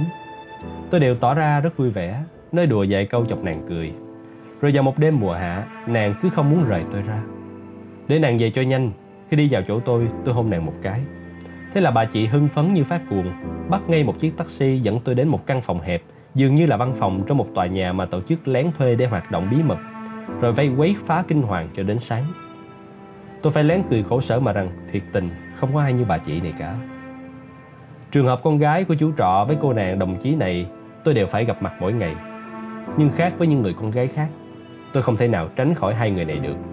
Và dần dần vì cái tâm bất an do hoàn cảnh mà tôi đã gắn chặt vào hai người con gái này như một món nợ tiền kiếp vậy Cùng thời gian này, tôi đã nhận được một ân huệ không ngờ từ một nữ phục vụ trong một quán cà phê lớn ở khu Ginza. Mặc dù chỉ gặp nàng mỗi một lần, nhưng vì chịu cái ơn đó mà lúc nào tôi cũng cảm thấy lo âu vô cớ, sợ hãi mơ hồ, đến mức không thể nhúc nhích được tay chân mình mẩy. Khoảng thời gian đó tôi không cần nhờ sự hướng dẫn của Horiki nữa, mà có thể tự mình đi tàu điện, đi xem kịch kabuki, hay có thể mặc cái áo kimono chim cò mà đi uống cà phê một mình được rồi. Tâm tư tôi vẫn quái lạ và sợ hãi sự tự tin và bạo lực của con người. Tuy sợ hãi nhưng bên ngoài thì từng chút một tôi đã có thể ngẩng mặt chào hỏi người ta. Mà cũng không phải, vì tôi không thể chào hỏi người ta mà thiếu được cái nụ cười khổ sở của một thằng hề thất bại. Nên phải chăng nhờ những lần chạy đông chạy tây trong hoạt động phong trào mà tôi mới có được kỹ năng cần thiết cho một lời chào ấp úng như bị thôi miên kia? Hay là nhờ đàn bà, hay là nhờ rượu? Nhưng trên hết là nhờ thiếu thốn tiền bạc mà tôi mới học được kỹ năng đó. Tôi nghĩ rằng cho dù hãi sợ nhưng bất cứ ở đâu nếu ta có thể hòa đồng và trải nghiệm cùng với những túy khách nam nữ hầu bàn trong những quán cà phê lớn thì may ra cái tâm bị truy đuổi không dứt mình sẽ an định chút nào chăng? Vì vậy tôi mang 10 yên bước vào một quán cà phê lớn ở Ginza mỉm cười nói với một nữ phục vụ. Anh chỉ mang 10 yên tùy em định liệu cho. Anh không cần phải lo. Giọng nói của nàng nghe ra ở vùng Kansai Và kỳ diệu thay Giọng nói ấy đã trấn áp được cơn sợ run rẩy trong tâm hồn tôi. Tất nhiên không phải là vì câu nói Không cần phải lo lắng đến tiền bạc nữa Mà bởi vì tôi cảm giác như thể ở bên người này Mình chẳng cần phải bận tâm gì nữa Tôi uống rượu Bởi vì cảm thấy yên tâm với người con gái này, Nên tôi chẳng có ý muốn diễn hề gì nữa, Mà cứ thể hiện ra nỗi sầu thẳm Cùng với bản tính trầm ngâm ít nói của mình. Tôi cứ im lặng mà uống. Anh có thích mấy món này không? Nàng đặt trước mặt tôi rất nhiều món ăn rồi nói. Tôi lắc đầu. Vậy anh chỉ uống rượu thôi à? Em cũng uống nữa. Đó là một đêm thu lạnh lẽo, Theo lời Suneko Tôi nhớ tên nàng là vậy, Nhưng giờ ký ức đã mờ phai, Nên cũng không chắc lắm. Ngay cả cái tên của người con gái cùng tự sát với mình Mà cũng không nhớ nữa. Tôi đến một quán sushi ở đằng sau khu Ginza, Vừa ăn những miếng sushi dở tệ vừa chờ nàng. Tên nàng thì tôi quên, Mà không hiểu sao cái vị sushi dở tệ ấy Thì tôi lại nhớ. Rồi ông chủ quán đầu trọc Mặt như con rắn ráo, Cứ lúc lắc cái cổ vừa nắm sushi Làm ra vẻ như ta đây giỏi lắm, Cứ còn yên nguyên trong trí nhớ. Đến những năm sau này Khi đi tàu điện bất chợt gặp một gương mặt quen quen Rồi sau khi cố nhớ mới nhận ra Là giống ông chủ quán sushi khi xưa Vừa mỉm cười khổ sở Hiện tại, tên và gương mặt người con gái ấy đã quá xa xăm trong ký ức điêu tàn. Mà chỉ có miếng sushi và gương mặt ông chủ quán là còn in trong trí nhớ phải chăng là vì sự dở tệ của nó và đã cho tôi cảm giác khốn cùng và lạnh lẽo khi ấy. Tôi từ khi xưa được người ta dẫn đến những quán sushi thượng hạng mà ăn chưa một lần nào thấy ngon. Chắc tại vì miếng sushi lớn quá. Tôi cứ nghĩ rằng miếng sushi lớn bằng ngón tay cái thì làm sao mà nắm cho chặt được. Nàng thuê nhà ở tầng 2 một cửa hiệu đồ gỗ. Tôi chẳng giấu giếm cái buồn u uất của mình một chút nào. Vừa lấy tay chống cầm như thể che một cái răng bị sưng đau, tôi vừa uống trà. Tư thế đó có lẽ làm nàng thương cảm. Seneco là người đàn bà cho ta cảm giác hoàn toàn cô độc như thể một cơn gió lạnh luôn thổi quanh thân nàng, để những lá khô vàng rơi loạn vũ. Chúng tôi vừa nằm vừa nói chuyện. Nàng nói nàng lớn hơn tôi hai ba tuổi gì đó, quê ở Hiroshima. Rồi thì em đã có chồng rồi đấy. Chồng em làm thợ cắt tóc ở Hiroshima. Mùa xuân năm ngoái hai chúng em cùng bỏ nhà lên Tokyo. Nhưng chồng em không chịu làm việc đàng hoàng Đi lừa đảo người ta rồi bị bắt bỏ tù. Em mỗi ngày đều vào thăm Nhưng thôi từ ngày mai em chẳng vào nữa. Nàng cứ tỉ tê như vậy nhưng vì tôi chẳng bao giờ có hứng thú nghe con gái nói chuyện về mình cả. Có lẽ tại cách nói của các nàng dở quá chăng? Tức là các nàng cứ lan man Không có một trọng tâm nào cả. Thành ra tôi chỉ nghe thoáng qua tai rồi thôi. Như nước đổ đầu vịt vậy. Em cô đơn lắm. Đối với tôi, chỉ một câu nói này đã đủ gây cho tôi một nỗi niềm thông cảm hơn ngàn câu tỉ tê tâm sự của các nàng rồi. Nhưng vẫn thấy kỳ quái là chưa một lần nào nghe các nàng thốt lên câu ấy. Tuy nhiên, dù cho Suneko không nói tiếng em cô đơn, thì sự cô độc đáng sợ vô ngôn của nàng dường như tỏa ra một dòng khí lưu khắp thân hình nàng. Và khi ghi sát hình hài ấy, thân hình tôi cũng được dòng khí lưu bao bọc rồi tan chảy cùng với nỗi u uất của tôi. Hai thân hình thoát ra khỏi nỗi bất an sợ hãi như hai chiếc lá khô im lặng nằm trên tảng đá dưới đáy nước sâu. Khác hoàn toàn với cảm giác yên tâm và ngủ ngon trong bộ ngực ấm của mấy em gái điếm ngu độn. Chứ tại vì mấy em gái này tươi vui. Một đêm ái ân cùng với vợ người tù lừa đảo này, tôi hạnh phúc. Cái từ đau to búa lớn này nói ra không có một ý nào mỉa mai mà hoàn toàn mang ý khẳng định. Trong tập ghi chép này, tôi sẽ không dùng lại từ này lần nào với ý nghĩa nghiêm túc như vậy nữa và hoàn toàn tự do. Tuy nhiên, tôi với Suneko chỉ có một đêm duy nhất ấy mà thôi. Sáng hôm sau tôi mở bừng mắt tỉnh dậy, tôi lại trở thành tên hệ khinh bạc thổi nào, một kẻ yếu ớt sợ hãi ngay chính cả hạnh phúc. Tôi bị thương bởi lớp bông gòn, hạnh phúc sẽ làm tôi bị thương. Và trong lúc còn chưa bị thương tích gì, phải mau chóng dương lên lớp khói hỏa mù của thằng hề kia mà nói lời chia tay cho sớm. Câu nói tiền hết thì tình cũng phai theo anh là cần giải thích ngược lại Không phải là hết tiền thì sẽ bị gái bỏ rơi đâu Thằng đàn ông khi hết tiền tự nhiên ý khí tiêu trầm Trở nên vô dụng, không còn sức mà cười nữa Rồi hắn trở nên tuyệt vọng và cuối cùng là rũ bỏ đàn bà Cho nên ý nghĩa câu này là đàn ông hóa cuồng vì hết tiền Lắc qua lắc lại đến khi ruồng bỏ được đàn bà Nếu tra cứu trong từ điển Kanazawa Thì nghĩa là còn thảm hơn nữa đấy Anh quá hiểu rõ tâm trạng này mà Tôi nhớ chắc rằng là khi mình nói ra câu ngu ngốc ấy, Shineko đã bật cười. Tôi sợ ở lâu sẽ nguy hiểm nên vội vàng chuồn đi cho nhanh, không kịp cả rửa mặt. Nhưng câu nói bất chợt, tiền hết thì tình cũng phai, không ngờ lại ứng nghiệm đối với đời tôi đến mãi sau này. Rồi đến cả tháng sau, tôi cũng chẳng gặp lại người ân nhân trong đêm ấy. Chia tay em rồi, ngày tháng trôi qua, niềm vui nhạt nhòa.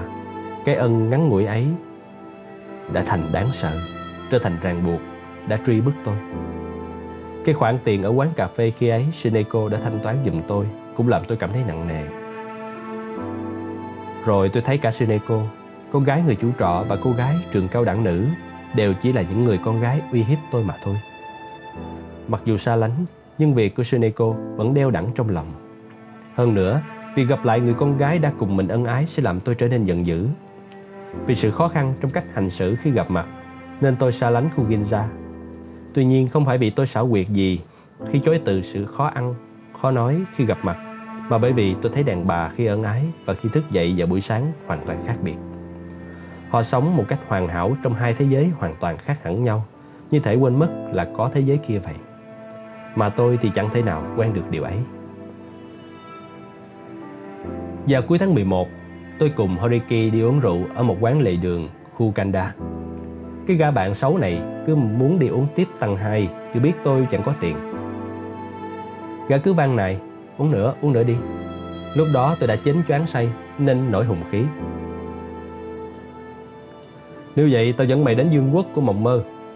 Đúng một chốn nhục lâm tủ trí. Quán cà phê à? Đúng. Vậy thì đi thôi. Hai chúng tôi quyết định vậy Rồi đi đón tàu điện. Horiki cao hứng. Tao thèm khát đàn bà lắm rồi. Nè, hôn mấy em phục vụ cũng được chứ nha Tôi chẳng ưa cái thói lệ nhẹ của Horiki lúc say rượu như vậy. Horiki cũng biết vậy Nên càng ra sức lại nhảy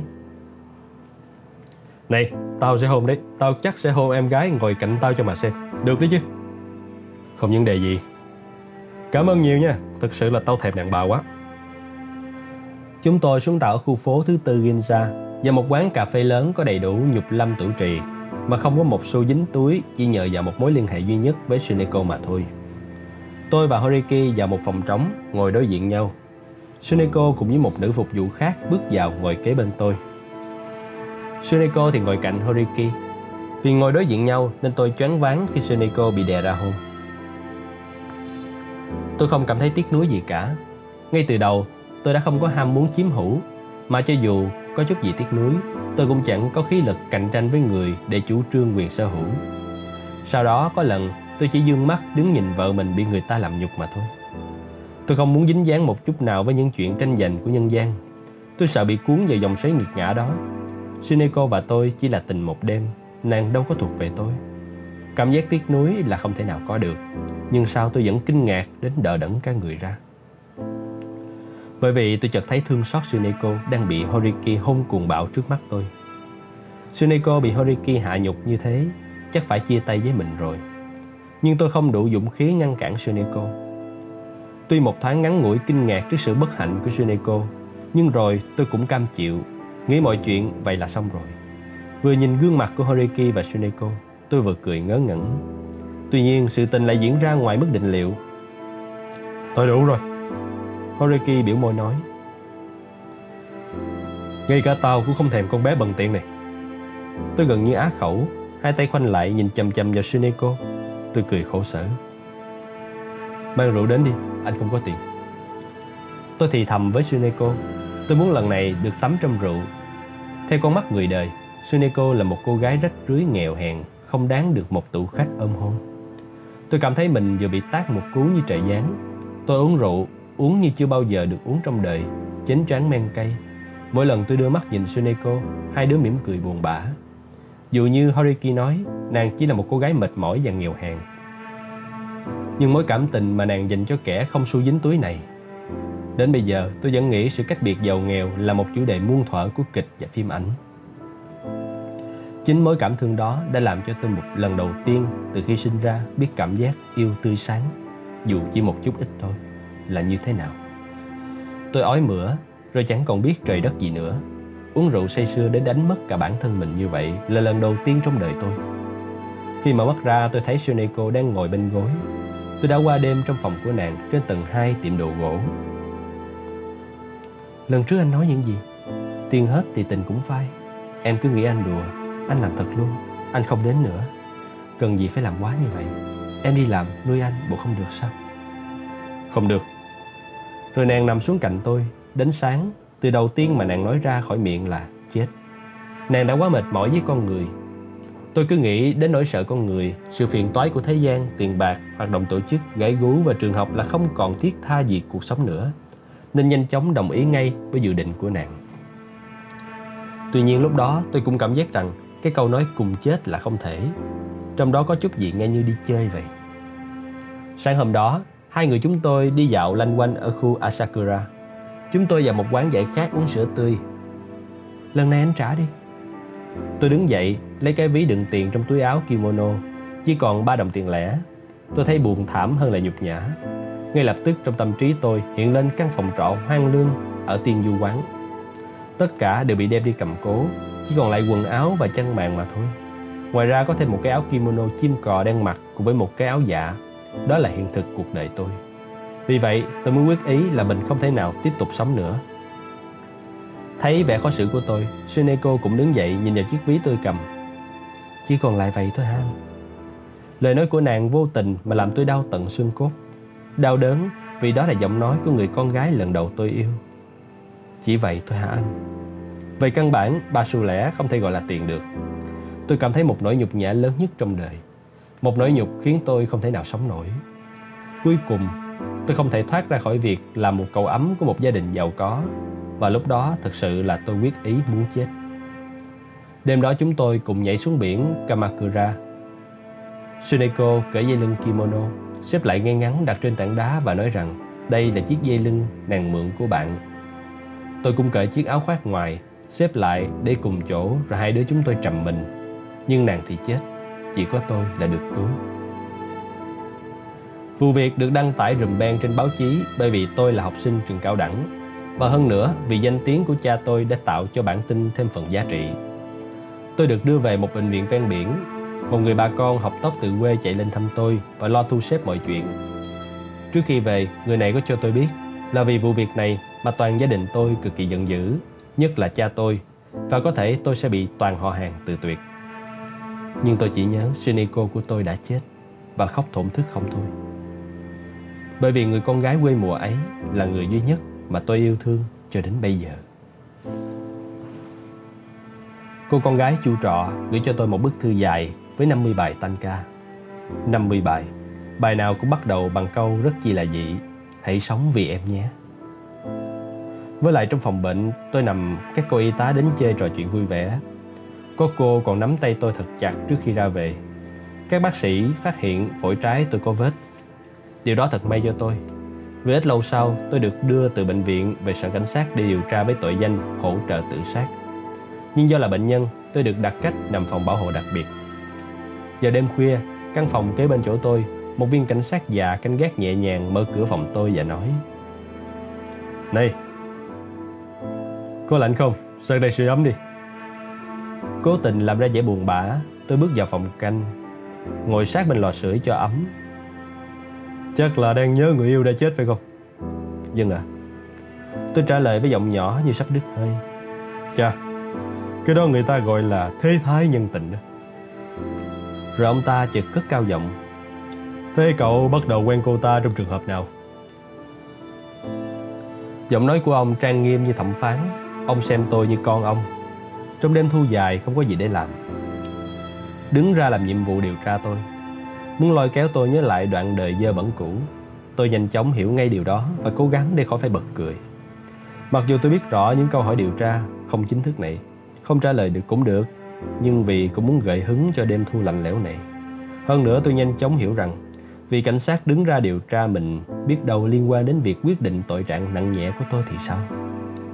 Thế là ngoài mặt tôi tỏ ra thành ý tin tưởng Rồi tường thuật lại câu chuyện Tùy hứng gia giảm vào sao đủ Để làm hài lòng cái sự hiếu kỳ của ông ta.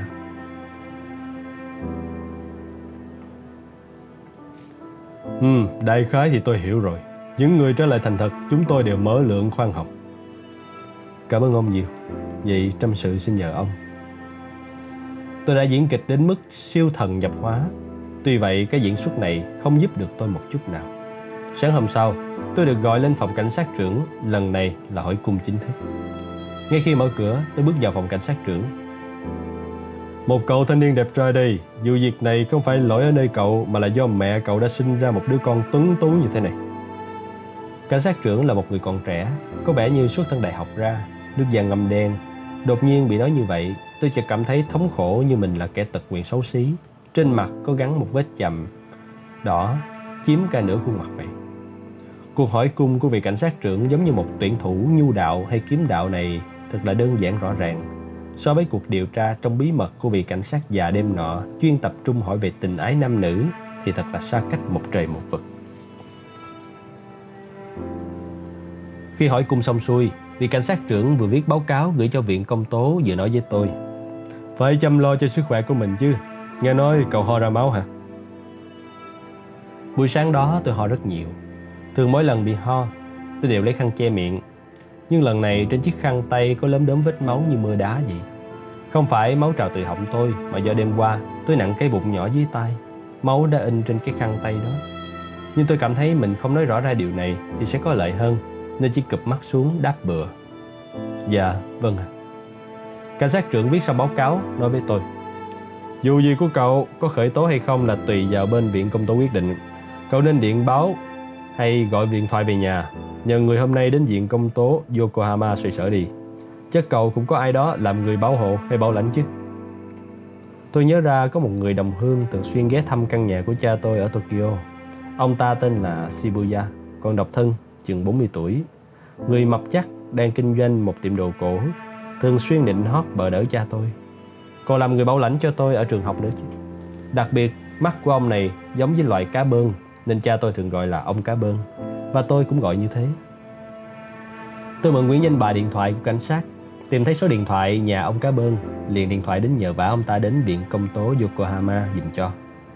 Nghe thấy ông ta lập tức thay đổi giọng nói quyền uy như thể một người nào khác hẳn vậy. Nhưng cuối cùng thì ông ta cũng nhận lời. Này, mau khử trùng cái điện thoại đi, thằng nhỏ ho ra máu đấy. Sau khi tôi trở về phòng bảo hộ, vẫn còn nghe giọng nói sang sảng của vị cảnh sát trưởng nói với nhân viên của mình như vậy. Đến quá trưa, tôi bị trói lại bằng sợi dây thừng nhỏ. Tuy bên ngoài có chiếc áo khoác che đi, nhưng đầu dây trói lại bị một cảnh sát trẻ nắm rất chặt. Rồi hai người chúng tôi lên tàu điện đi về Yokohama. Thế nhưng tôi chẳng cảm thấy bất an chút nào. Đến bây giờ, ngồi viết lại những dòng này, tôi vẫn nhớ cái phòng bảo hộ của cảnh sát. Nhớ vị cảnh sát già, như thế nào nhỉ? Bị trói như một thằng tội phạm mà ngược lại tôi còn cảm thấy nhẹ nhõm, khoan khoái ung dung. Tuy nhiên, trong số những kỷ niệm đáng nhớ thời kỳ này, có một lỗi lầm bi thảm suốt đời tôi không bao giờ quên. Mỗi lần nhớ lại vẫn toát mồ hôi đầm đìa. Đó là khi tôi bị lấy khẩu cung trong một căn phòng âm u ở viện công tố. Ủy viên công tố chừng trên 40 tuổi là mẫu người điềm tĩnh, khoan thai. Nói tôi đẹp trai thì cũng được, nhưng cái đẹp này mang vết tà dâm. Còn gương mặt của vị công tố này thật đoan chính, cho ta cảm giác của người thông minh đỉnh ngộ. Thế là tôi chẳng đề phòng gì, cứ thao thao tự thuật lại. Rồi đột nhiên nổi cơn ho. Tôi lấy chiếc khăn tay trong túi áo và chợt nhìn thấy mấy vết máu loang. Tôi nghĩ cơn ho chắc sẽ giúp ích cho mình được gì đây. Nên tâm cơ nổi lòng ti tiện, nên cố gắng ho khù khù hù hụ cho thật lớn và thảm thương. Lấy khăn tay che miệng và liếc nhìn gương mặt của vị công tố. Này, đang giả giờ đâu hả? Anh ta hỏi với một nụ cười mỉm. Toát hết cả mồ hôi lạnh. Không phải, bây giờ nhớ lại tôi còn muốn nhảy cẩn lên. So với thầy trung học, bị thằng ta ke chi ngu ngốc nói mày cố tình, cố tình đâm lén sau lưng. Mang nỗi thống khổ thì cái thất bại này nếu nói là thê thảm hơn nữa cũng không phải là quá lời. Đây là lần thất bại lớn thứ hai trong đời diễn kịch của tôi. Đến mức tôi nghĩ rằng chẳng thà chịu 10 năm tù còn hơn phải chịu đựng cái nụ cười bình thản đầy khinh miệt của vị ủy viên công tố kia. Tôi được miễn khởi tố với tâm trạng buồn bã, chán nản cuộc đời này. Tôi ngồi trên chiếc ghế đá nơi viện công tố, chờ ông cá bơn đến bảo lãnh về. Từ cửa sổ lớn phía sau lưng, tôi thấy bầu trời chiều đang xuống cùng lũ vịt trời bay về tựa như hình chữ nữ vậy.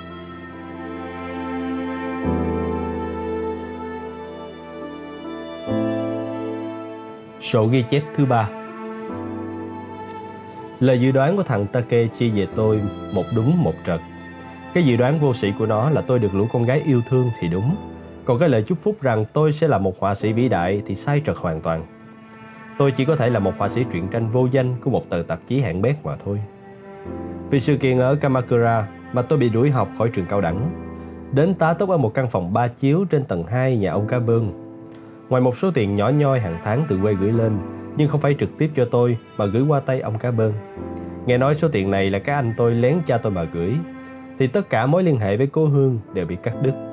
Ông cá bơn lúc nào cũng khó chịu, dù tôi cứ mỉm cười lấy lòng nhưng ông ta chẳng thèm cười lại. Cái sự thay đổi đến mức kỳ dị này khiến tôi thấy thật ti tiện. Không phải, đến mức buồn cười thì đúng hơn. Rằng tại sao con người có thể thay đổi nhanh chóng như trở bàn tay vậy? Không được đi ra ngoài. Đừng có đi ra ngoài đi nha. Ông cá bơn cứ nói toàn những lời như vậy. Có lẽ ông cá bơn cứ dõi mắt canh chừng Vì sợ tôi tự sát chăng? Chắc ông sợ tôi lần theo dấu người con gái đã mất Mà lại nhảy xuống biển nữa hay sao, Nên cấm tiệc tôi không được ra ngoài. Thế nhưng không được hút thuốc với uống rượu, Từ sáng đến tối chỉ vùi trong cái bàn sưởi Kotatsu Nơi căn phòng ba chiếu, Đọc mấy tờ tạp chí cũ, Sống ngơ ngơ lê lắc như vậy. Tôi chẳng còn có khí lực gì muốn tự sát nữa. Căn nhà của ông cá bơn nằm gần trường y Okubo. Trước nhà tuy có gắn tấm bảng thanh long viên chuyên thư họa và đồ cổ. Nhưng vì một căn nhà chia làm hai hộ nên cổng vào thì hẹp. Trong nhà thì bày toàn những thứ vô dụng phủ đầy bụi bặm. Không phải ông cá bơn dựa vào những thứ tạp nhạp này mà bán buôn, mà nghe nói ông ta kiếm được bụng tiền nhờ vào việc nhượng quyền sở hữu cổ vật từ chủ này sang chủ kia. Hầu như ông cá bơn không khi nào ngồi ở tiệm cả. Mỗi sáng ông ta làm một cái mặt khó đăm đăm vội vàng chạy đi để lại một người nhân viên chừng 17-18 tuổi giữ nhà. Nhưng thực ra thì để canh chừng tôi thì phải. Mỗi khi rảnh rỗi, chú lại chạy ra ngoài chơi bóng ném cùng lũ trẻ hàng xóm. Chú ta xem kẻ ăn bám ở tầng 2 này là ngu si hay bị thần kinh gì đó và thường dở giọng người lớn thuyết giáo cho tôi nghe. Vì khí chất của tôi không thể nào mà đi cãi nhau với người ta được, nên tôi cứ làm ra vẻ mặt mệt mỏi hay cảm động mà lắng tai nghe, mà phục tùng. Trước đây hình như đã có lần tôi nghe người nhà đồn rằng đứa nhỏ này là con rơi của Shibuda. Nhưng vì một lý do nào đấy mà ông cá bơn này không nhận mặt. Vì tôi không có hứng thú gì đến chuyện riêng tư người khác nên không biết rõ chi tiết. Nhưng đôi mắt của chú nhỏ này quả thật là có chút gì làm người ta liên tưởng đến đôi mắt cá. Không lẽ chú này thật sự là con rơi của ông cá bơn? Nếu vậy thì hai cha con nhà này cô đơn quá. Có lần đêm khuya, tôi nghe thấy tiếng hai cha con này gọi mì gõ, ngồi ăn với nhau mà chẳng ai nói với ai tiếng nào. Trong nhà ông cá bơn, việc cơm nước đều do chú nhỏ này đảm nhiệm. Thức ăn cho cái gã phiền phức ở tầng 2 được đặt vào một cái mâm do chú ta một ngày ba lần bưng lên bưng xuống. Còn chú nhỏ và ông cá bơn thì ăn uống xì sụp vội vàng ở trong một căn phòng tăm tối bốn chiếu rưỡi dưới cầu thang.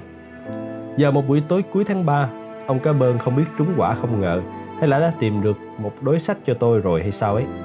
Cho dù cả hai suy đoán này của tôi đều đúng thì chắc cũng còn có nhiều nguyên nhân vi tế khác mà tôi không tài nào đoán được. Nên mời tôi xuống lầu. Cái ăn bám đang ngơ ngơ ngát ngát trước bàn ăn thịnh soạn có cả rượu sake, cả sashimi cá ngừ. Đang cảm phục sự khoản đãi của chủ nhân, đang chiêm ngưỡng thì được ông cá bơn rót rượu mời. Từ giờ trở đi á, cậu tính làm gì đây? Tôi không trả lời, với tay lấy vài con cá mồi khô trên dĩa, nhìn vào đôi mắt bạc của lũ cá nhỏ, bỗng trào nỗi thương cảm, nhớ thổi còn rong chơi, nhớ đến cả Horiki. Cảm giác bỗng dưng vô cùng muốn tự do khiến tôi suýt trào nước mắt.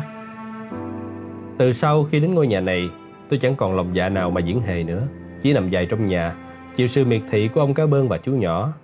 Tôi cũng chẳng muốn đuổi theo ông cá bơn mà giải bày điều gì, và hầu như trở thành một kẻ ăn bám ngu ngốc toàn phần. Cậu đã được miễn khởi tố và cũng không tính là có tiền án tiền sự gì hết. Bởi vậy chỉ cần có cái tâm sáng rõ là có thể làm lại được cuộc đời.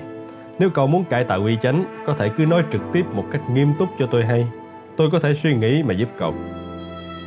Cái cách nói chuyện của ông cá bơn, à không phải, của tất cả những người trong thế gian này đều phiền toái, mông lung, phức tạp quanh co một cách né tránh như vậy. Đối với những lời nói có vẻ cảnh giới nghiêm trọng đến mức vô ích, với chiến thuật lôi kéo ồn ào vô số này, tôi luôn khó xử, không biết xoay sở ra sao. Thành ra khi tôi biến những lời nghiêm túc thành trò cười bằng vai hề của mình, hay chỉ biết gật đầu không nói không rằng, thể hiện một thái độ thất bại, thảm hại mà thôi. Đến mãi sau này khi nhớ lại những gì ông cá bơn hướng về tôi mà nói lúc ấy, chỉ như là một lời trình bày đơn giản sự việc. Nhưng cái dụng tâm không cần thiết của ông và cái lối thể hiện khoe mẽ bề ngoài của những con người thế gian vẫn làm tôi cảm thấy u uất, không chịu nổi. Lúc đó, ông cá bơn chỉ cần nói thế này thì có phải hay hay không? Từ tháng tư tới, cậu hãy nhập học một trường nào đó đi Trường công hay tư gì cũng được Sau khi nhập học rồi thì nhà cậu ở quê sẽ gửi tiền sinh hoạt phí nhiều hơn đấy Mãi đến sau này tôi mới hiểu ý ông cá bơn muốn nói là như vậy. Nếu vậy thì tôi chỉ cần làm theo là xong thôi. Nhưng vì cái dụng tâm lanh quanh của ông cá bơn trong lời nói Mà cách sống của tôi lại hoàn toàn thay đổi. Nếu cậu không có cái tâm nghiêm chỉnh muốn bàn bạc với tôi, Thì tôi cũng chẳng có cách nào khác. Nhưng bàn bạc cái gì cơ? Tôi thật tình vẫn không tài nào đoán ra. Cái tâm tư sâu kín của cậu ấy. Ví dụ Ví dụ như là từ giờ trở đi, Cậu muốn làm gì chẳng hạn Vậy là đi làm việc là được chứ gì Không phải, Tâm tư cậu muốn cái gì kìa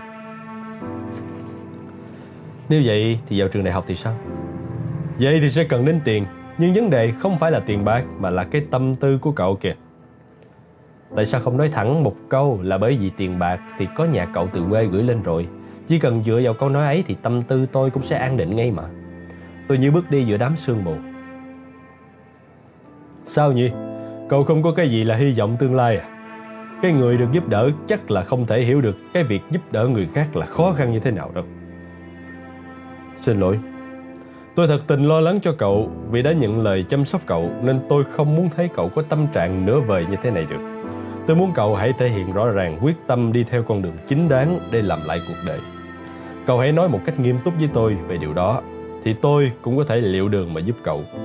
Với sự giúp đỡ của ông cá bơn nghèo hèn này mà cậu mong quay trở lại cuộc sống xa xỉ như trước kia là cậu nhầm rồi đó.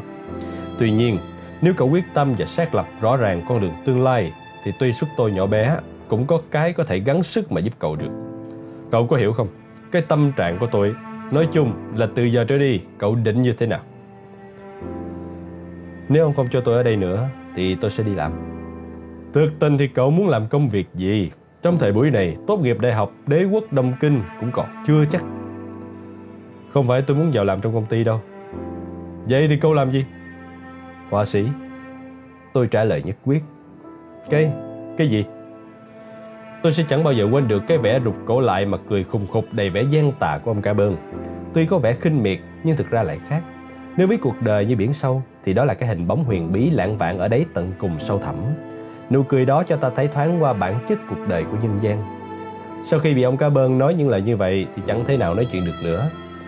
Cậu không nghiêm túc được một chút nào hay sao? Cậu suy nghĩ lại đi chứ, dành trọn một đêm để động não đi nào. Tôi lủi thủi lên tầng 2 như bị đuổi, trằn trọc cả đêm cũng chẳng suy nghĩ được gì. Và khi bình minh lên, tôi bỏ trốn khỏi nhà ông cá bơn.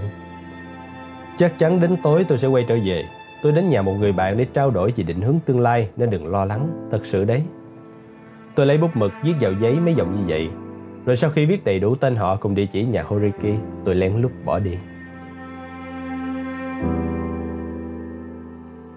Không phải tôi bỏ trốn vì cảm thấy nhục nhã khi bị ông cá bơn thuyết giáo, mà bởi vì đúng như ông cá bơn nói, tôi là cái thằng tâm tư không nghiêm túc, chẳng biết trong tương lai mình phải làm gì. Hơn nữa, hiện đang là một kẻ gây phiền phức cho nhà ông cá bơn. Lỡ như trong thời gian ở đây, tôi tức khí phát phẫn lên, lập chí làm lại cuộc đời thật thì mỗi tháng ông cá bơn đã nghèo hèn lại phải viện trợ tiền cho tôi nữa. Nỗi khổ tâm đó làm tôi không thể nào chịu nổi. Tuy nhiên, không phải tôi rời nhà ông cá bơn để đến chỗ Horiki bàn về con đường tương lai thực sự đâu. Tôi viết như vậy chỉ để làm cho ông cá bơn yên tâm được một chút nào đó thôi. Tôi viết như vậy vì sợ sẽ phải gây choáng váng và bàng hoàng khó xử cho ông cá bơn hơn là một đối sách theo kiểu truyện trinh thám để bỏ nhà ra đi. Chuyện này một khi bại lộ ra ngoài thì tôi sẽ quanh co ngụy biện rằng mọi chuyện đúng như vậy đấy. Đây cũng là một cái thói hư tật xấu trong tính cách của tôi.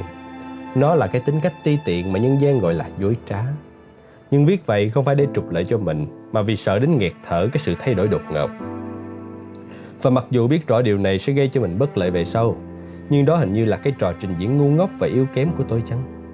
Tôi nghĩ rằng có thể vì cái yếu tố trình diễn này mà tôi thường hay thêm thắt ngôn ngữ này kia chăng? Tuy nhiên, tôi cũng nhận thấy những bậc chính nhân quân tử cũng hay dùng thủ đoạn này. Lúc đó tôi cứ thế mà viết thẳng họ tên và địa chỉ nhà Horiki từ đáy ký ức của mình. Tôi rời khỏi nhà ông cá bơn đi bộ đến khu Shinjuku. Bán mấy quyển sách mang theo rồi chẳng biết làm gì hoang mang trăm lối. Mặc dù tôi chan hòa với mọi người, nhưng chưa một lần biết thế nào là tình bằng hữu. Trừ cái gã Horiki là bạn chơi bời ra, thì tôi chỉ còn lại toàn thống khổ. Để làm tan sự thống khổ đó, tôi mới gắng sức diễn hề. Và cuối cùng, chỉ để chuốc lấy sự mệt mỏi rã rời. Mỗi lần trên phố tình cờ gặp mặt người quen hay chỉ cần thấy giống như người quen thôi, là tôi đã giật bắn người lên, choáng váng như thể bị chóng mặt vậy. Tôi biết mình được người ta yêu quý nhưng hình như tôi thiếu cái năng lực để mà yêu quý người khác. Phải nói thêm là tôi rất nghi ngờ rằng không biết nhân gian thực sự có khả năng yêu hay không nữa. Một kẻ như tôi thì làm sao mà có bạn thân cơ chứ? Không những thế tôi còn thiếu khả năng thăm hỏi nữa kìa. Cổng nhà người ta đối với tôi còn đáng sợ hơn cổng địa ngục trong tác phẩm thần khúc của Dante. Còn đằng sau cái cổng kia tôi có cảm giác như một con quái thú rồng tanh tưởi đang ngọ ngoại rập rình. Đó là cảm giác thật sự của tôi, hoàn toàn không khoa trương một chút nào. Tôi không có bạn hữu, cũng không có chỗ nào mà đi nữa. Horiki Tưởng nói đùa chơi, ai ngờ là thật. Tôi quyết định đến nhà Horiki ở Asakusa.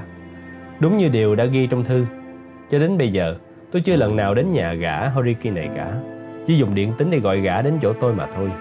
Nhưng tôi nghĩ rằng nếu lần này chỉ đánh điện tính thì với hoàn cảnh sa sút hiện nay của mình, có lẽ gã sẽ không đến đâu. Nên tôi mới quyết ý làm chuyện khổ sở nhất đời là đến thăm nhà gã. Tôi thở dài, leo lên tàu điện và khi nghĩ rằng sợi dây độc nhất kết nối mình với nhân gian chỉ là cái gã Horiki kia thôi, tự nhiên tôi cảm thấy một cơn buốt lạnh thê thảm chạy dọc sống lưng mình. Horiki đang ở nhà.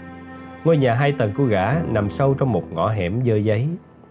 Horiki chỉ sử dụng một căn phòng 6 chiếu ở tầng 2, còn ở dưới dành cho ba người là cha mẹ gã cùng với một gã người làm trẻ làm công việc may và đính quai cho những chiếc guốc gỗ Geta. Ngày hôm ấy, gã Horiki đã cho tôi thấy một mặt khác của bản chất người đô thị nơi gã. Nói theo kiểu thông thường thì đó là sự ma mảnh sắc sảo. Thư vị kỹ gian trá và lạnh lùng của Horiki là một kẻ quê mùa như tôi phải trố mắt ngạc nhiên. Ôi trời cậu đó, tôi kinh ngạc quá, thấy cha mẹ cậu đã tha thứ cho cậu rồi hả, hay là vẫn chưa? Tôi không thể trả lời rằng mình đã bỏ trốn. Tôi dựa vào câu nói đó để lừa gạt Horiki, dù biết rằng không sớm thì muộn gã cũng phát giác ra sự thật. À, biết làm sao được, Mọi chuyện cứ thế mà diễn ra thôi Này không phải chuyện đùa đâu tôi khuyên cậu nên thôi những trò ngu ngốc đó đi Hôm nay tôi có việc phải làm Dạo này bận kinh khủng Bận? Bận việc gì vậy? Này này này đừng có ngắt đứt mấy sợi chỉ trên đệm ngồi như vậy Vừa nói chuyện tôi vừa cầm một sợi chỉ tua ren nơi góc chiếc đệm ngồi Dây dây trên tay một cách vô tình Rồi bức bức chơi Cái gã Horiki này đối với những đồ vật trong nhà mình, ngay cả một sợi chỉ điểm tua của chiếc đệm ngồi cũng sót. Như không biết liêm sĩ là gì, cằn nhằn tôi với ánh mắt giận dữ. Thử nghĩ lại thì từ khi kết bạn với tôi, gã Horiki này chưa chịu mất một thứ gì cả. Bà mẹ già của Horiki đặt lên bàn hai bát chè đậu đỏ. Này, vậy là sao đi? Horiki như một đứa con hiếu thảo thật sự, hướng về phía mẹ gã nói bằng giọng lịch sự gần như mất tự nhiên. À con xin lỗi, thì ra là chè đậu đỏ à? Thật là tuyệt vời quá, mẹ không cần phải lo lắng quá cho tụi con như vậy đâu. Tụi con có việc phải đi ra ngoài ngay bây giờ mà. Nhưng mà mẹ đã cất công nấu chè như thế này bỏ đi thì phí quá nên tụi con xin nhận. Cậu cũng ăn một chén đi, mẹ tớ đã cất công làm. Ngon quá, tuyệt vời làm sao? Hắn nói rồi hí hửng vui mừng, ăn ngon lành như thế chẳng phải diễn kịch một chút nào. Tôi cũng húp chè nhưng lại thấy mùi nước sôi. Khi ăn đến miếng bột nếp thì đó không phải là bột nếp mà là thứ gì tôi không biết rõ, nhưng tôi hoàn toàn không khinh miệt sự nghèo hèn đó. Tôi không nghĩ rằng món chè đó dở và còn cảm động trước sự tận tâm của bà mẹ già. Nếu như tôi có chút cảm giác gì sợ hãi với sự nghèo hèn thì cũng không phải là sự khinh miệt. Chính nhờ vào chén chè đậu đỏ và sự vui mừng của Horiki trước chén chè đó mà tôi thấy được bản tính tằn tiện của người kinh đô cũng như thực cảm được một gia đình ở Tokyo nơi mà con người ta hành xử khác hẳn nhau khi ở trong nhà và khi ra đường. Tôi chán chường với cảm giác mình chỉ là một thằng ngu chạy trốn trong cuộc sống con người, không đủ khả năng để phân biệt cách ứng xử trong nhà và ra ngoài đường. Ngay cả gã Horiki này cũng muốn vứt bỏ mình đi nữa. Tôi vừa cầm chiếc đũa son đã phai màu, vừa thấy mình cô đơn vô hạn. Xin lỗi nha, hôm nay mình có việc bận rồi. Horiki đứng dậy, vừa mặc áo khoác vừa nói. Xin lỗi, tôi phải đi đây. Đúng lúc đó có một người con gái đến thăm Horiki, vận mệnh tôi chuyển xe nhanh chóng. Horiki đột nhiên trở nên sợ lễ. À, à xin lỗi, tôi cũng đang dự định đến chỗ chị đây, vậy mà bỗng nhiên chị lại đến tìm, không sao đâu, mời chị vô nhà. Tôi lấy chiếc đệm ngồi dưới chân, lật úp lại và đưa cho Horiki. Dường như có vẻ vội vàng. Horiki giật lấy tấm đệm ngồi và lật úp lại một lần nữa, đưa cho cô gái. Trong phòng, ngoài chiếc đệm ngồi của Horiki chỉ còn lại độc nhất một chiếc dành để tiếp khách mà thôi.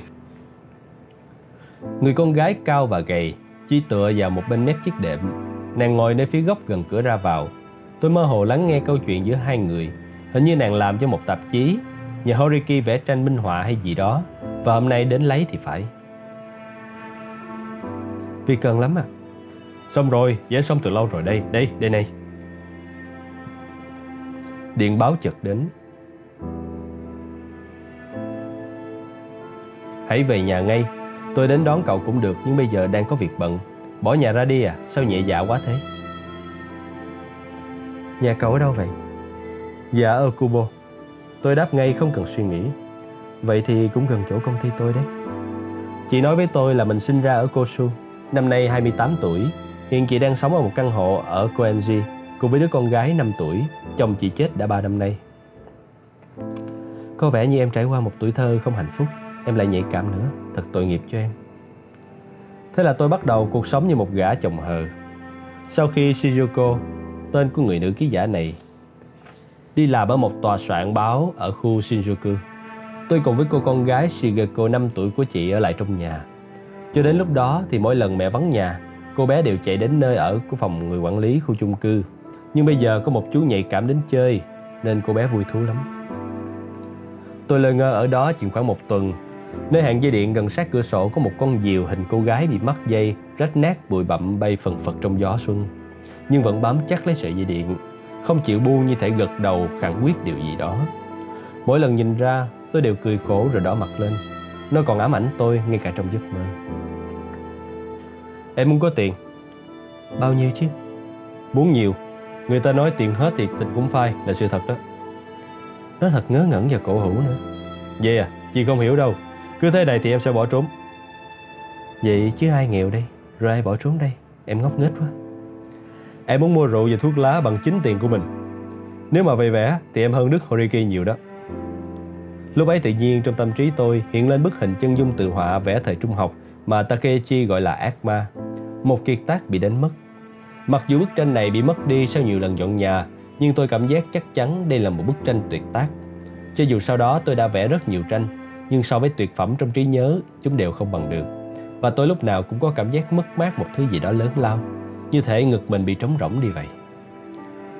Một ly rượu áp xin còn để lại. Tôi thầm hình dung về cảm giác mất mát khó bù đắp này như thế. Mỗi lần nói chuyện về hội họa Ly rượu áp xin còn lại đó hiện lên trước mắt tôi. Và bất chợt, ý muốn cho người đàn bà này xem bức tranh đó, Làm cho chị tin vào tài năng của tôi, Chợt thiêu đốt tâm can. Này, sao vậy em? Mặt mũi nghiêm trang thế kia mà nói đùa được Thì thật là dễ thương. Tâm tư tôi xoay chuyển bao ý nghĩa không phải đùa đâu, Thật đó. Tôi muốn chị xem bức tranh kia rồi bất chợt chán nản bỏ cuộc. Trên hoạt hoại Ý em muốn nói là nếu vẽ truyện tranh Thì em giỏi hơn Horiki nhiều. Vậy đó, Khi dẫn ngôn ngữ hoạt kê của thằng Hề để lừa người ta, Thì trái lại làm cho người ta tin tưởng chân thành. Đúng vậy, chị cũng cảm động lắm. Xem những tranh hoạt họa em vẽ cho Shigeko. Chị cũng phải bật cười đấy. Hay là em thử vẽ xem sao nhé. Chị nói một tiếng nhờ ông trưởng ban biên tập là xong ngay ấy mà. Nhà xuất bản này phát hành Nguyệt Sang hàng tháng Nhưng hầu như trẻ em chẳng mấy ai biết đến tên tuổi. Khi nhìn thấy mày Hầu như đàn bà ai cũng muốn làm một cái gì đó cho mày đến mức không chịu nổi. Mày lúc nào cũng nhút nhát và hài hước. Đôi khi mày tuyệt vọng, tiêu trầm quá độ Nhưng điều đó càng hấp dẫn đàn bà hơn. Shizuko thuyết phục và động viên tôi rất nhiều. Khi nghĩ đến tình cảnh phiền phức của một gã chồng hờ Tôi trở nên tuyệt vọng. Mặc dù tôi tâm niệm tiền quan trọng hơn đàn bà Và ráng sức để có thể sống tự lập Thoát khỏi Shizuko, Nhưng cuối cùng tôi rơi vào tình cảnh phải dựa dẫm vào nàng. Tôi được người đàn bà mạnh mẽ vùng cô su này chăm lo đủ đường cho tôi từ sau khi tôi bỏ nhà ra đi và kết quả là tôi càng trở nên nhút nhát với Shizuko hơn. Dưới sự chủ trì của Shizuko, nàng mở một cuộc họp ba người gồm nàng, Horiki và ông Carbon cho rằng tôi đã bị toàn thể gia đình ở quê hương từ bỏ và tôi đã trở thành chồng nàng trước bàn nhân thiên hạ. Rồi nhờ sự chạy vậy bôn tẩu của Shizuko, truyện tranh tôi vẽ kiếm được nhiều tiền hơn cả ngoài dự tưởng.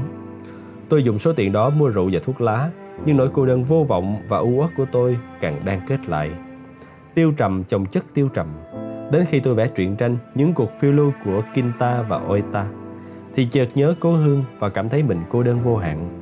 Cầm bút cũng không nổi, cứ gục đầu trên trang giấy trắng mà ứa nước mắt ra.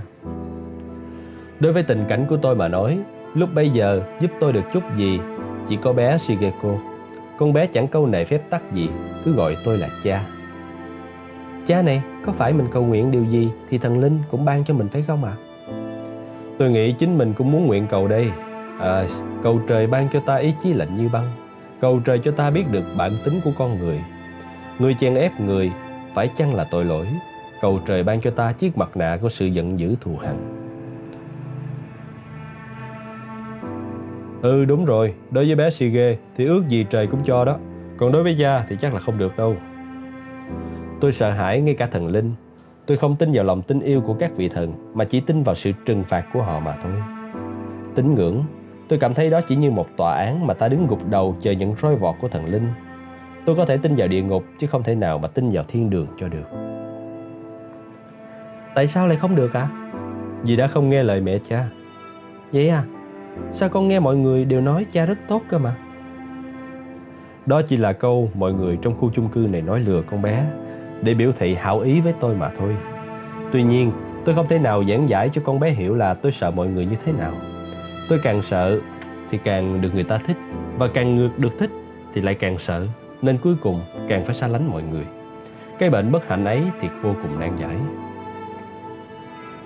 Shiga-chan này, vậy con muốn cầu thần linh điều gì? Tôi chuyển đề tài. Shigeko hả?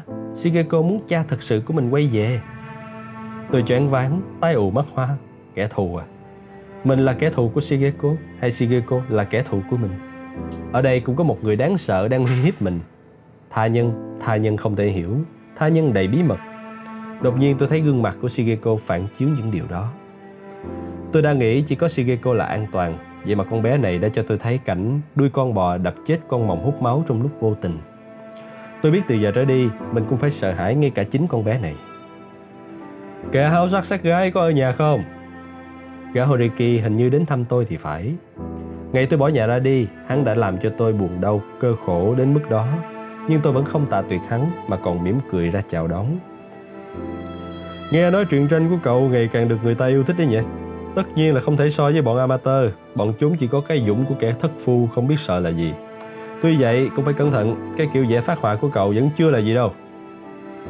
Hắn nói với thái độ như thể là thầy dạy của tôi. Tôi vừa buồn bực nghĩ thầm, Nếu mình cho gã này xem bức tranh ác ma của mình Thì không biết cái vẻ mặt hắn sẽ như thế nào.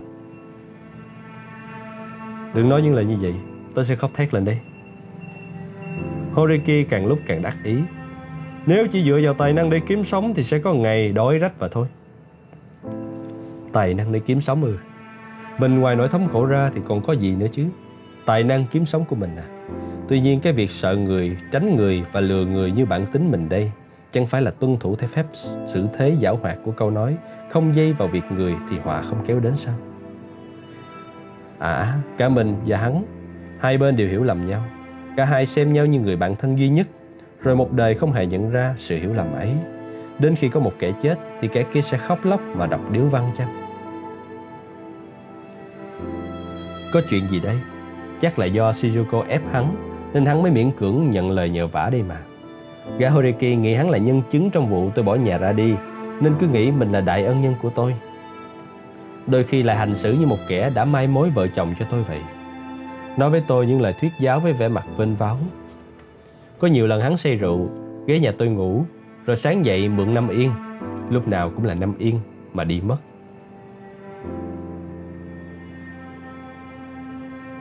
Tuy nhiên cái chuyện gái gú của cậu nên dừng lại được rồi Nếu làm quá thế gian sẽ không dung tình đâu Thế gian cụ thể là cái gì đây?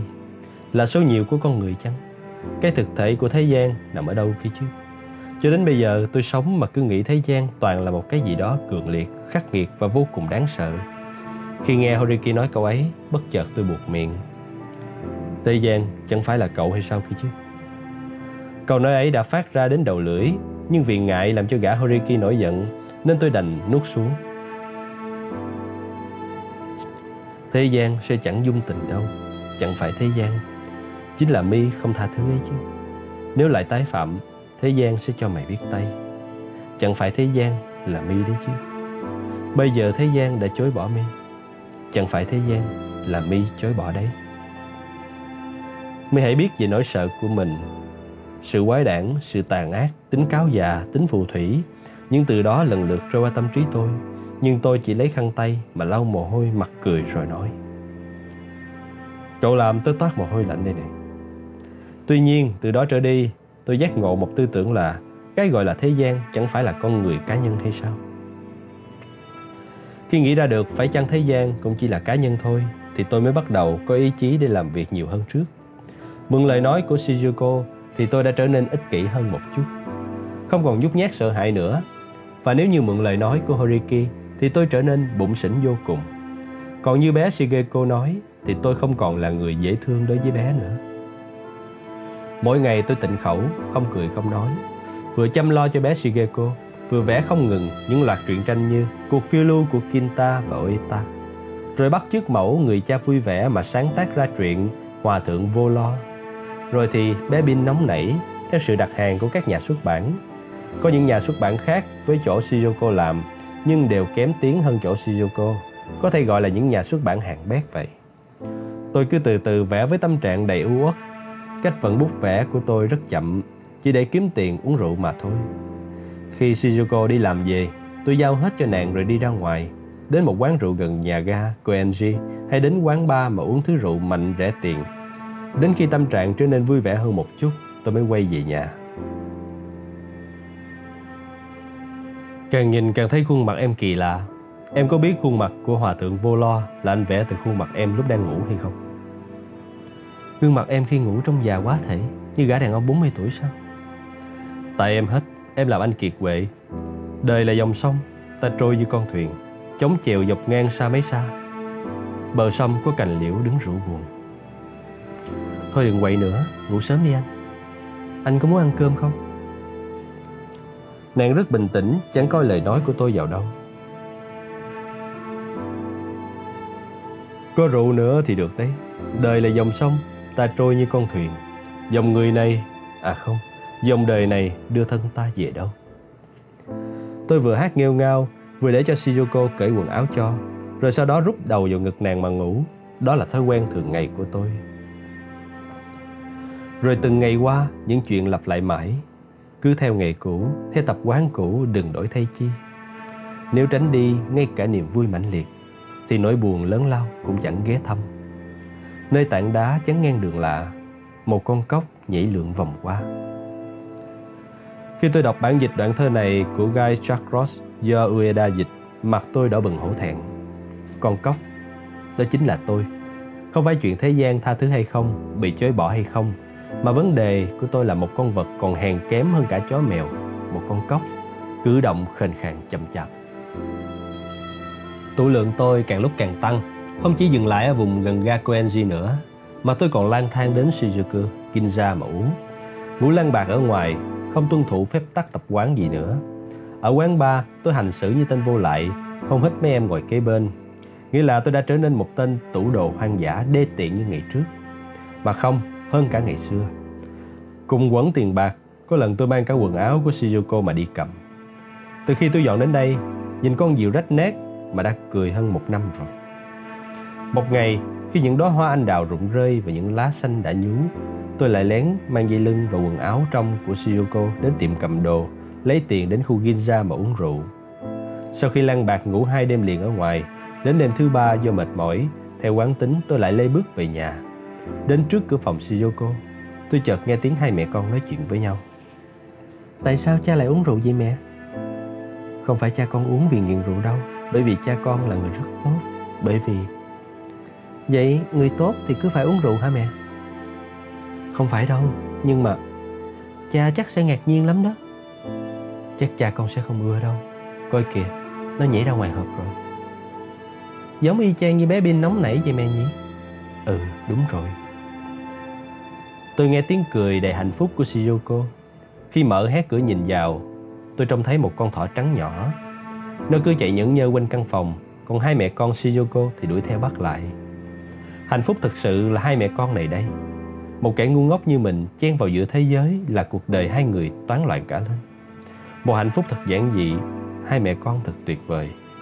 Nếu thần linh cũng nghe thấy lời nguyện cầu của một kẻ như tôi, thì xin một lần, một lần trong đời thôi, người hãy ban cho tôi biết thế nào là hạnh phúc. Tôi nguyện cầu với tâm trạng như thể mình đang quỳ xuống chắp tay vậy.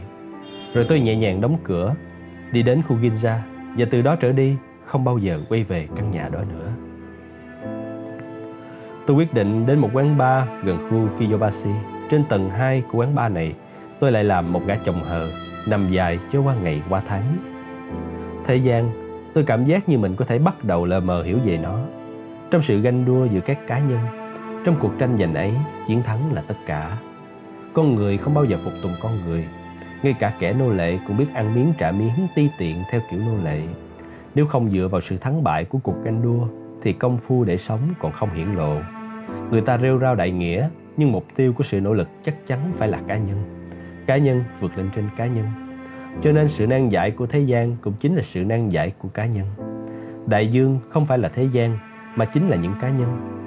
Khi hiểu được vậy, tôi cảm thấy mình phần nào được giải phóng khỏi nỗi sợ hãi trước huyễn ảnh thế gian như biển lớn.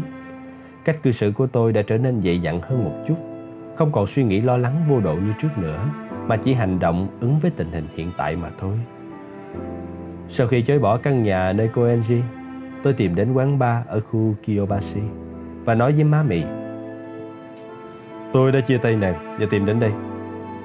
Tôi chỉ nói vậy và vậy là đủ rồi.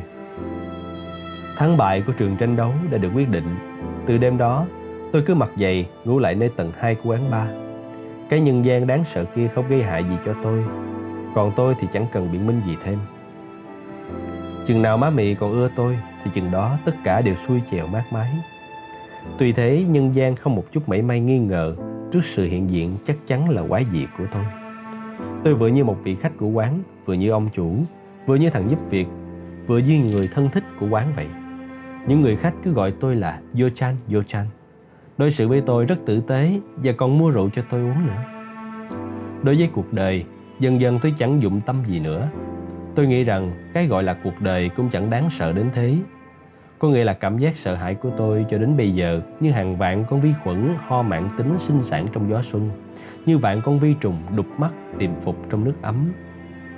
Như vạn con vi khuẩn gây hói đầu nơi tiệm hớt tóc, những vi trùng gây ngứa lúc nhúc trên vòng da cầm tay trên tàu điện như ấu trùng sáng trong sashimi và thịt bò nướng tái như sáng lá gan nấu mình trong trứng như mẫu kính vỡ đâm sau gót chân khi đi dạo bộ bằng đôi chân trần rồi run sợ theo lý thuyết của mê tín khoa học rằng mẫu kính đó sẽ theo đường máu mà tàn phá cơ thể, đục hư mắt và làm ta mù vĩnh viễn.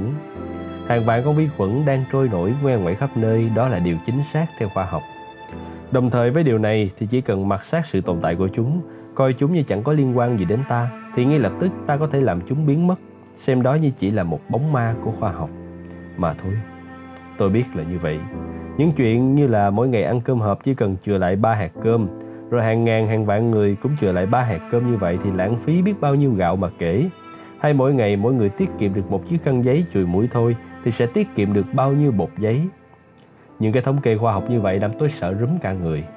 Mỗi ngày ăn cơm còn chừa lại một hạt, hay mỗi lần hỉ mũi, tôi đều khổ đau với cái ảo tưởng rằng mình đã lãng phí một núi gạo hay một núi bột giấy, rồi u uất buồn đau như mình đã phạm phải một tội lỗi tày đình. Thế nhưng với cái dối trá khoa học dối trá thống kê dối trá toán học đấy. Đâu thể mà gom ba hạt gạo của mọi người được. Cho dù ứng dụng toán nhân toán chia vào những chủ đề đơn giản nguyên thủy nhất như một người cứ mấy lần bước vào nhà vệ sinh tâm tối do mất điện thì có một lần bước hụt vào bồn cầu. Hay xác suất bao nhiêu phần trăm người bị lọt chân xuống khoảng giữa cửa tàu điện và bậc thềm nhà ga. Những tính toán xác suất ngớ ngẩn như vậy, cho dù có xảy ra đi chăng nữa, thì tôi cũng chưa bao giờ nghe thấy chuyện có một người bị thương vì lọt chân xuống bàn cầu cả. Nhưng giả thuyết đó được dạy cho chúng ta như những sự thật khoa học, rồi chúng ta chấp nhận hoàn toàn không hồ nghi. Khi dần dần từng chút biết được thực thể của thế gian này, tôi thấy tội nghiệp cho mình đã sợ hãi cho đến bây giờ và tự dưng muốn cười lên sẵn sặc. Dù nói vậy, nhưng cái gọi là nhân gian vẫn làm tôi sợ hãi. Tôi chỉ tiếp xúc được với những người khách trong quán sau khi đã uống một ly rượu mạnh mà thôi. Ham muốn xem những cái đáng sợ đã khiến tôi mỗi tối xuống quầy bar, uống rượu với khách say sưa, thậm chí còn cao đàm khoác luận nửa mùa về nghệ thuật. Điều này cũng giống như trẻ con sợ con vật gì thì ngược lại càng nắm nó chặt hơn. Họa sĩ truyện tranh, đúng, nhưng tôi chỉ là một họa sĩ truyện tranh vô danh, không có cả niềm vui bất tận lẫn nỗi sầu khổ lớn lao. Mặc dù trong tâm tư tôi luôn mong muốn có một niềm vui lớn lao phóng khoáng để rồi chịu đựng nỗi buồn dai dẳng về sau này cũng được. Nhưng cuối cùng, hiện tại niềm vui của tôi chỉ là nói chuyện tào lao với khách và uống rượu của họ mà thôi. Từ khi đến Kiyobashi, tôi tiếp tục cuộc sống vô vị như vậy gần một năm. Truyện tranh tôi vẽ không những đăng trên những tạp chí dành cho trẻ con mà còn đăng tải trên những tạp chí khiêu dâm dành cho người lớn bán đầy nơi nhà ga. Lấy một bút hiệu nặc danh ngỗ nghịch là Yoshi Ikita, thượng ti kỹ thái. Tôi vẽ hình đàn bà khỏa thân tục tiểu và chèn vào đó những bài thơ tứ tuyệt Rubaiyat. Chính nghĩa, lý tưởng cuộc đời này, nơi chiến trường máu cháy nát thay, và đâu mũi dao kẻ thích khách, chính nghĩa đâu nào cho tôi hay. Rượu tràn tim ta đầy niềm vui, sáng nay thức dậy bỗng bùi ngùi. Hoang lương chợt đến sau đêm cũ, tỉnh rượu mọi chuyện đều đổi thay cảm giác tuyệt vời ta bước đi tìm trong nhân tính nỗi chung gì nhưng sau bên cạnh bao kẻ khác, ta thấy đời ta đứng bên lề? Có lẽ ta đọc sai thánh kinh, hay không trí huệ với thường tình? Nếu buông bỏ rượu với nữ sắc, thử hỏi làm sao ta tái sinh? Tuy vậy, thời gian này cũng có một cô gái khuyên tôi bỏ rượu. Mỗi ngày say xỉn từ trưa đến tối là không được đâu anh. Đó là một cô gái chừng 17-18 tuổi bán thuốc lá trong một cửa tiệm nhỏ đối diện quán bar. Nàng tên Yoshiko Nước da trắng trẻo và có cái răng khểnh dễ thương Mỗi lần tôi ghé mua thuốc lá Nàng đều cười và khuyên nhủ như vậy Tại sao lại không được Có gì xấu xa đâu Rượu trần ai gọi niềm cây đắng Làm tiêu tan u sầu đấy Người ba tư ấy từ xưa Đã biết thứ bộ đào mỹ tủ làm cho con người say xưa mang lại hy vọng cho những con tim khổ đau trần thế. Bé này, bé có hiểu hay không? Em không hiểu. Cái con bé quê mùa này, anh hôn em một cái nhé. Hôn đi. Nàng thè lưỡi ra ngay mà không do dự sợ hãi gì. Cái con bé quê mùa ngu ngốc này, quan niệm trinh tiết để đâu rồi hả? Tuy nhiên, từ cách thể hiện của nàng, tôi biết nàng còn là xử nữ, chưa trao thân mình cho ai. Năm mới sang, vào một đêm lạnh giá, Tôi say rượu bước ra ngoài mua thuốc lá, vấp ngã xuống cái cống trước cửa tiệm rồi gọi Yoshi-chan ra giúp anh với. Thế là Yoshi-chan chạy ra nâng tôi dậy, đưa tôi vào nhà. Vừa băng bó cánh tay phải cho tôi, nàng vừa rầu rầu nói, đúng là uống quá nhiều mà. Mặc dù tôi thấy cái chết cũng bình thường thôi, nhưng mà bị thương rồi máu chảy đầm đìa, trở thành kẻ tàn phế thì thực tình tôi không mong muốn chút nào. Nên vừa để Yoshiko băng bó vết thương nơi tay tôi, vừa nghĩ thôi mình nên bỏ rượu là vừa. Anh sẽ bỏ rượu, từ ngày mai anh không đụng đến một giọt. Thật không đấy? Chắc chắn anh sẽ bỏ rượu, nhưng nếu vậy thì Yoshiko phải làm vợ anh nhé. Tất nhiên chuyện làm vợ chỉ là tôi nói đùa thôi. Nhiên rồi, Nhiên là nói tắt của từ đương nhiên. Mấy cậu trai cô gái trẻ hiện đại thời bấy giờ hay dùng những từ tắt như vậy. Vậy thì được, ngéo tay nào, chắc chắn anh sẽ bỏ rượu đấy. Và rồi ngày hôm sau, tôi lại bắt đầu uống say từ trưa. Đến tối, tôi lão đảo bước ra ngoài đến trước cửa tiệm của Yoshiko. Yoshi-chan à, xin lỗi em, anh lỡ uống rồi. Ghét quá, anh cứ giả vờ như anh đã uống say không bằng. Tôi giật mình, cảm thấy tỉnh rượu hẳn, không, là thật, anh đã uống rượu thật đấy. Không phải anh giả vờ say xỉn gì đâu. Đừng có đùa với em nữa, anh thật là tệ. Nàng không mảy may nghi ngờ một chút nào. Em ra xem sẽ thấy ngay thôi, hôm nay anh uống say từ trưa. Tha lỗi cho anh nha. Anh diễn kịch hay quá nhỉ?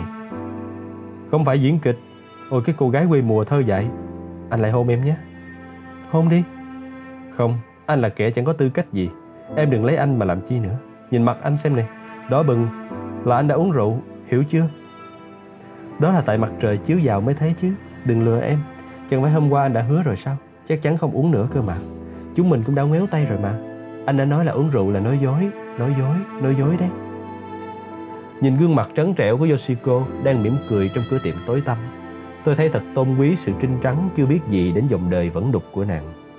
Cho đến bây giờ, Tôi chưa lần nào ngủ với một sự nữ trẻ trung hơn tuổi mình cả. Hãy cưới nàng đi thôi, rồi về sau chịu nỗi sầu khổ lớn lao nào cũng được. Niềm vui hoang lạc phóng khoáng chỉ cần trải nghiệm một lần trong đời cũng đủ. Cái vẻ đẹp trinh trắng kia, tôi nghĩ chỉ là cảm giác huyễn hoặc của những thi nhân ngu ngốc, nào ngờ lại hiện diện nơi đây, giữa trần gian này. Cưới nhau xong rồi, vào mùa xuân hai đứa đạp xe đi đến thác nước ngắm hoa lá rơi với dòng nước chảy. Có nghĩa là tôi đã quyết ý một lần phân tranh thắng bại, không do dự gì cướp lấy đóa hoa kia. Vì thế hai chúng tôi kết hôn và niềm vui tôi không lớn lao nhưng nỗi rầu buồn sau đó thì vượt quá mức tưởng tượng của tôi. Đến mức có nói là thê thảm thì vẫn còn chưa đủ. Đối với tôi, cái thế gian này thật đáng sợ đến mức không thể nào tưởng tượng nổi. Nó nhất quyết không phải là nơi mà mọi chuyện có thể quyết định dễ dàng chỉ bằng một lần phân tranh thắng bại như thế.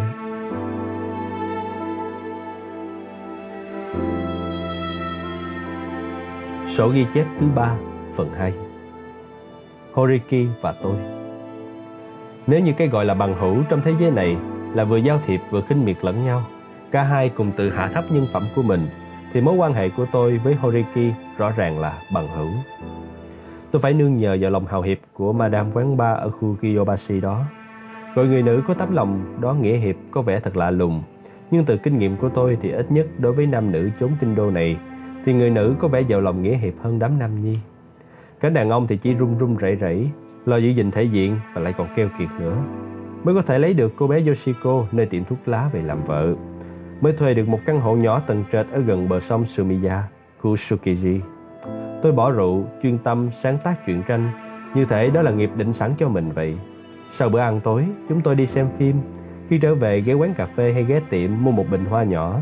Hơn nữa, Nghe những lời thỏ thẻ của cô vợ nhỏ xinh đang hết mực tin tưởng vào mình, vui sướng nhìn cách cư xử của nàng, tôi dần dần thấy mình có vẻ ra dáng con người.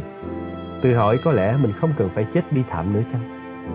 Khi đang mơ mơ màng màng với những ý nghĩ ngọt ngào êm đềm len lỏi sự ấm, tâm tư như vậy, chợt đâu gã Horiki lại xuất hiện trước mặt tôi. Nè, ta sát gái, sao cái mặt cậu đâm chiêu cảnh giác như vậy? Hôm nay tớ mang thông điệp từ cô nàng ở khu Kuanji cho cậu đây. Horiki chợt hạ giọng hất cầm về phía Yoshiko đang pha trà trong bếp và hỏi Nè, có sao không đấy? Không sao, cậu cứ nói đi Tôi bình tĩnh đáp lời Nói chung, Yoshiko có thể gọi là một thiên tài trong việc tin tưởng con người Không những nàng không hay biết về mối quan hệ của tôi với Madame ở quán bar khu Kiyobashi mà ngay cả khi tôi cho biết nàng về vụ tự sát vì tình của tôi ở biển Kamakura thì nàng cũng chẳng nghi ngờ gì về mối quan hệ của tôi với Suneko cả. Không phải vì tôi nói dối tuyệt luôn đâu, mà bởi vì dù tôi đã nói trắng ra mọi chuyện rồi mà Yoshiko cứ cho là tôi đang nói đùa với nàng mà thôi. Cậu vẫn kiêu ngạo như thế nhỉ? Nhưng không có gì quan trọng đâu, cô nàng Kuko Anji nhờ tới nhắn với cậu là nếu được thì thỉnh thoảng ghé chỗ nàng chơi thôi. Chuyện tưởng đã quên đi rồi thì con quái điểu lại vỗ cánh bay đến. Dùng mỏ xé toạc vết thương ký ức, những ký ức tội lỗi và nhục nhã của quá khứ ngay lập tức lại hiện về rõ ràng ngay trước mặt, khiến tôi sợ đến nỗi muốn hét lên thất thanh và ngồi cũng không vững nữa. Làm vài ly chứ, tôi mời. Được. Tôi và Horiki, cả hai giống nhau về hình thức. Tôi có cảm giác gã này là một con người y chang như tôi vậy. Tất nhiên là chỉ khi hai chúng tôi đi lang thang uống thứ rượu rẻ tiền khắp thành phố. Khi đối mặt nhau, chúng tôi ngay lập tức biến thành hai con chó cùng kích cỡ, cùng màu lông chạy nháo nhào trên con đường phủ đầy tuyết trắng. Từ ngày đó trở đi, chúng tôi nối lại mối giao hữu.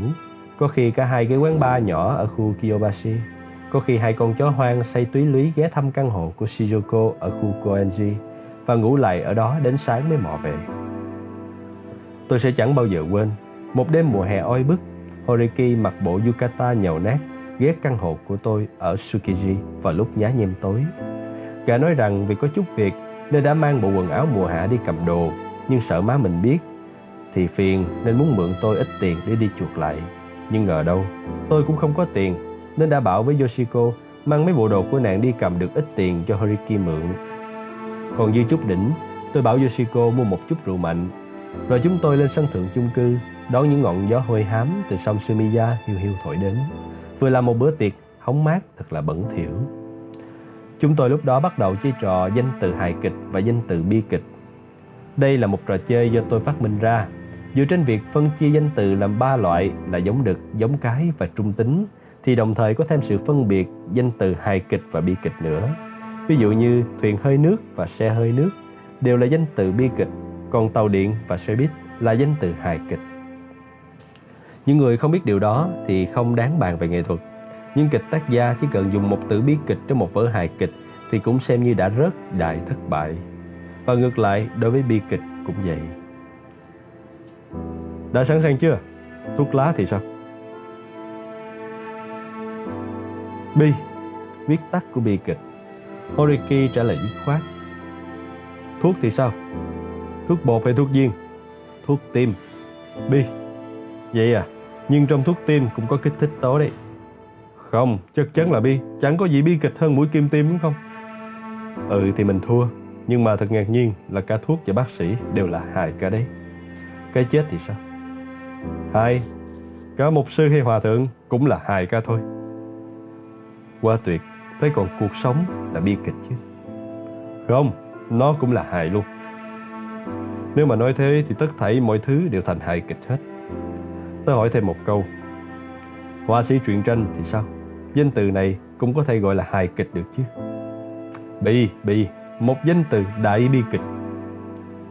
Ừ, đại bi kịch là cậu mới phải chứ. Cái trò hề vớ vẩn dở tệ như thế này tuy chán ngắt nhưng chúng tôi vô cùng đắc ý vì đây là một trò tiêu khiển thông minh chưa từng xuất hiện ở bất cứ salon văn nghệ nào trên thế giới. Lúc đó tôi cũng phát minh ra một trò chơi khác nữa, đó là trò chơi tìm từ phản nghĩa. Ví dụ như trái nghĩa với đen là trắng, nhưng trái nghĩa với trắng lại là đỏ, và trái nghĩa với đỏ là đen.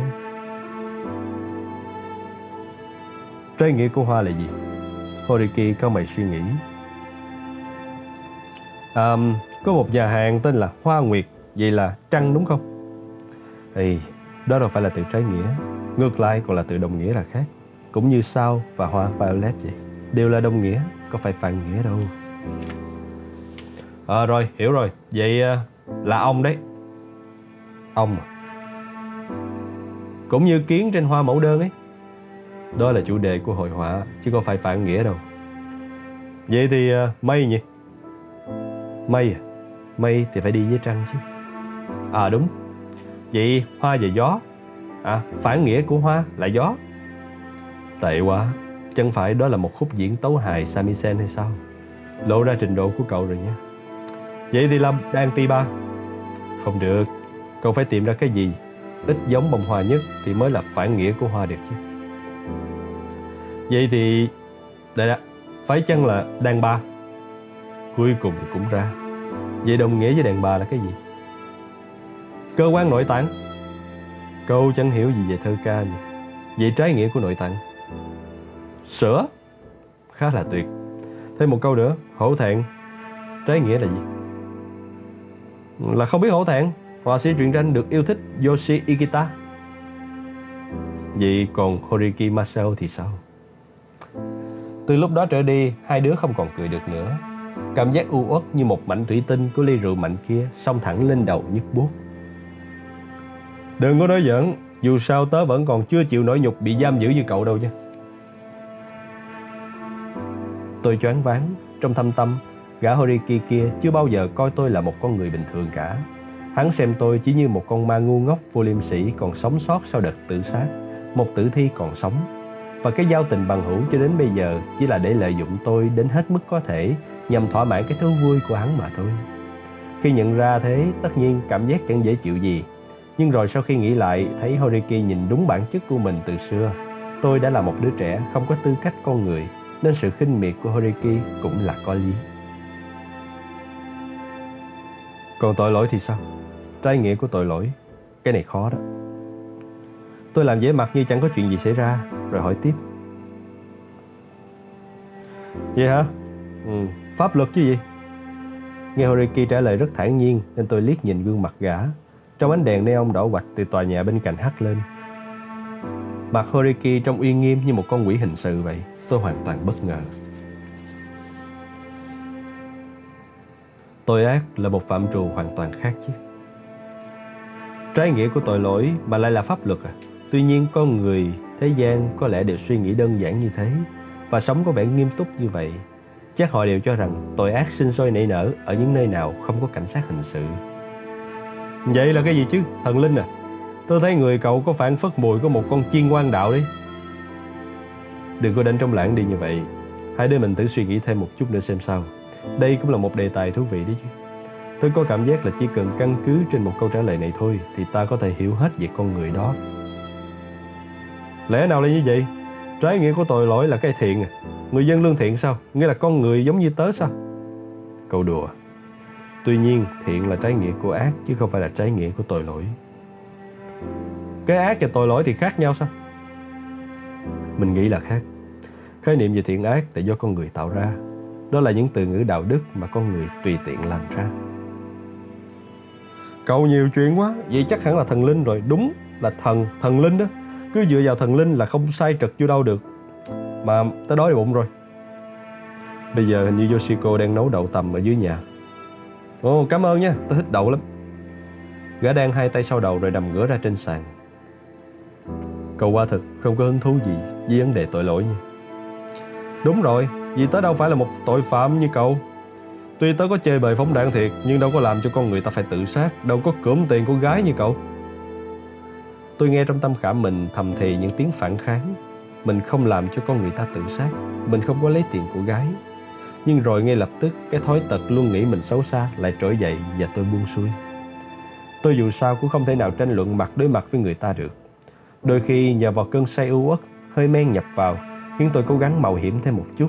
Nhưng cuối cùng cũng chỉ thốt ra được những lời độc thoại thì thầm. Chỉ bị sổ khám thôi thì sao gọi là có tội được. Trái nghĩa của tội lỗi là gì nhỉ? Mình có cảm giác chỉ cần biết được trái nghĩa này thôi là có thể nắm được bản chất thực thể của tội lỗi. Thần linh, cứu vớt, tình yêu, ánh sáng. Nhưng trái nghĩa của thần thánh là quỷ sa tăng. Trái nghĩa của sự cứu vớt là đau khổ. Trái nghĩa của yêu thương là ghét bỏ. Trái nghĩa của ánh sáng là tối tâm. Trái nghĩa của thiện lương là ác đức. Tội lỗi và sự cầu nguyện, tội lỗi và niềm hối hận, tội lỗi và sự xưng tội. Không, tất cả đều là đồng nghĩa. Vậy trái nghĩa của tội lỗi là gì mới được chứ? Trái nghĩa của Sumi là mít xú Nghe ngọt ngào như mật đấy nhỉ Tôi đói quá rồi Mang cho tớ cái gì ăn đi Tại sao cậu không tự đi xuống nhà mà lấy Có phải hơn không Tôi thốt ra bằng một giọng giận dữ Gần như lần đầu tiên trong đời được Vậy ta xuống dưới Cùng với Yoshiko phạm tội đây Có thực mới giật được đạo chứ Trái nghĩa của tội lỗi là đậu mật à Không đậu tâm chứ nhỉ Có lẽ say quá nên gã nói liếu nhíu Đừng có đùa nữa Đi đi cho khuất mắt tôi Tội lỗi về bụng đói, bụng đói về đậu tầm. Không cái này đồng nghĩa nha. Horiki vừa nói lẩm nhảm vừa đứng dậy. Tội ác và trừng phạt, Dostoevsky. Nhưng từ đó thoáng chốc lướt nhanh qua tâm trí tôi. Có lẽ ông đó không cho rằng tội ác và trừng phạt là đồng nghĩa, mà đặt chúng cạnh nhau như vậy để làm nổi bật sự trái nghĩa chăng? Hai từ này không thể nào tương thông với nhau được. Thật khác biệt như nước và dầu, như băng và than vậy. Cánh bèo của đó trên mặt ao tù, đáy sâu gỗ mục. À, có lẽ mình hiểu rồi. Không hình như... Không phải vậy. Trong lúc đầu óc tôi quay cuồng như đèn kéo quân, biết bao nhiêu ý nghĩa thì chợt nghe tiếng gọi. Này xuống đây, đầu tầm này xuống. Giọng nói và sắc diện của Horiki vô cùng khác lạ. Horiki vừa mới quay xuống nhà một tí đã hớt hải chạy lên. Với vẻ hồi hộp khó tả, hai đứa tôi từ sân thượng xuống tầng 2, đến giữa cầu thang tầng 2 để xuống tầng trệt phòng tôi thì Horiki dừng lại và thì thầm. Nè, nhìn đi. Cái cửa sổ nhỏ trên phòng tôi đang mở, từ đó nhìn vào thấy rõ bên trong, ánh đèn chiếu sáng bóng hai con vật. Tôi choáng váng mặt mũi, đầu óc tối tăm, đứng như trời trồng giữa cầu thang, quên cả việc nhào vào giúp đỡ Yoshiko. Câu nói đây cũng là bản chất con người, đây cũng là bản chất con người, không có gì phải kinh ngạc, thầm thì cùng với nhịp thở đập tưng tưng trong lòng ngực thắt. Horiki cất giọng ho khùng khục, tôi tháo chạy lên sân thượng như để trốn tránh. Nằm dài trên sân thượng, đón không khí đêm mùa hè ẩm ướt hơi mưa. Tôi không thấy giận dữ, không thấy hiểm ác, cũng không buồn đau, mà chỉ cảm thấy một nỗi sợ hãi ghê gớm. Đó không phải là nỗi sợ bóng ma nào từ mộ địa, mà đó là một cảm giác sợ hãi nguyên sơ thời cổ đại, như thể ta gặp một thân thể bạch y dưới tán tùng già trong ngôi đền thần Jinja. Từ đêm đó, tóc tôi bắt đầu ngã màu bạc. Tôi dần mất hết sự tự tin, nghi ngờ toàn thể con người. Những hy vọng vào cuộc đời cũng như niềm vui và sự thông cảm tiêu tan tất cả. Thật sự mà nói, trong cuộc đời tôi, đây là một sự kiện mang tầm quyết định. Tôi đã bị đâm một nhát chí mạng ngay giữa ấn đường. Và vết thương này từ đó về sau, mỗi lần gặp tha nhân đều không ngừng đau thương rõ máu. Tôi thông cảm cho cậu, nhưng cậu cũng nên nghĩ lại đi, tôi không đến đây nữa đâu, chỗ này vậy như địa ngục vậy. Nhưng mà cậu nên tha thứ cho Yoshiko, cậu cũng có ra gì đâu. Thôi, chào nha. Horiki cũng biết là không nên nấn ná lâu trong tình thế khó xử này. Tôi ngồi dậy, lấy rượu uống một mình, rồi khóc toán lên, khóc thổn thức không ngừng. Không biết từ lúc nào, Yoshiko mang đĩa đậu đầy vung, thẫn thờ đứng sau lưng tôi. Hắn nói là hắn không làm gì em đâu. Đủ rồi, đừng có nói nữa. Em đâu biết nghi ngờ người là gì. Ngồi xuống, dặn đậu đi. Chúng tôi ngồi kế bên nhau và cùng ăn đậu. Ồ, tin người, phải chăng là tội lỗi? Cái kẻ đầy đọa nàng chỉ là một gã thương nhân vô học, người nhỏ thó tầm 30 tuổi, đặt hàng tôi vẽ truyện tranh, trả tiền thì chi ly từng các bạc. Gã thương nhân kia về sau không đến nữa, nhưng không hiểu sao tôi lại không căm ghét gã cho bằng căm tức và giận dữ Horiki tại sao không cất tiếng ho khùng khục ngay khi đầu tiên nhìn thấy cái cảnh ấy mà cứ thế lại chạy lên sân thượng thông báo cho tôi hay. Sự căm tức này khiến tôi trằn trọc không ngủ được, nhiều đêm bật ngồi dậy mà rên rỉ. Không phải là chuyện tha thứ hay không, Yoshiko là một thiên tài trong việc tin tưởng con người. Nàng không hề biết nghi ngờ con người là gì, chính vì thế mới bị thảm.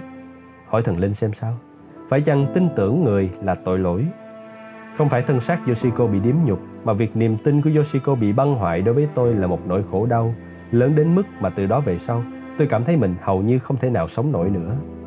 Đối với niềm tin con người nơi tôi đã bị vỡ nát đến mức lúc nào cũng phải rụt rè hãi sợ, lúc nào cũng phải đoán biết sắc diện con người mà cư xử cho phù hợp. Thì sự tin tưởng hết mực ngây thơ của Yoshiko tươi mới như một thác nước tinh khiết dưới tàn cây xanh.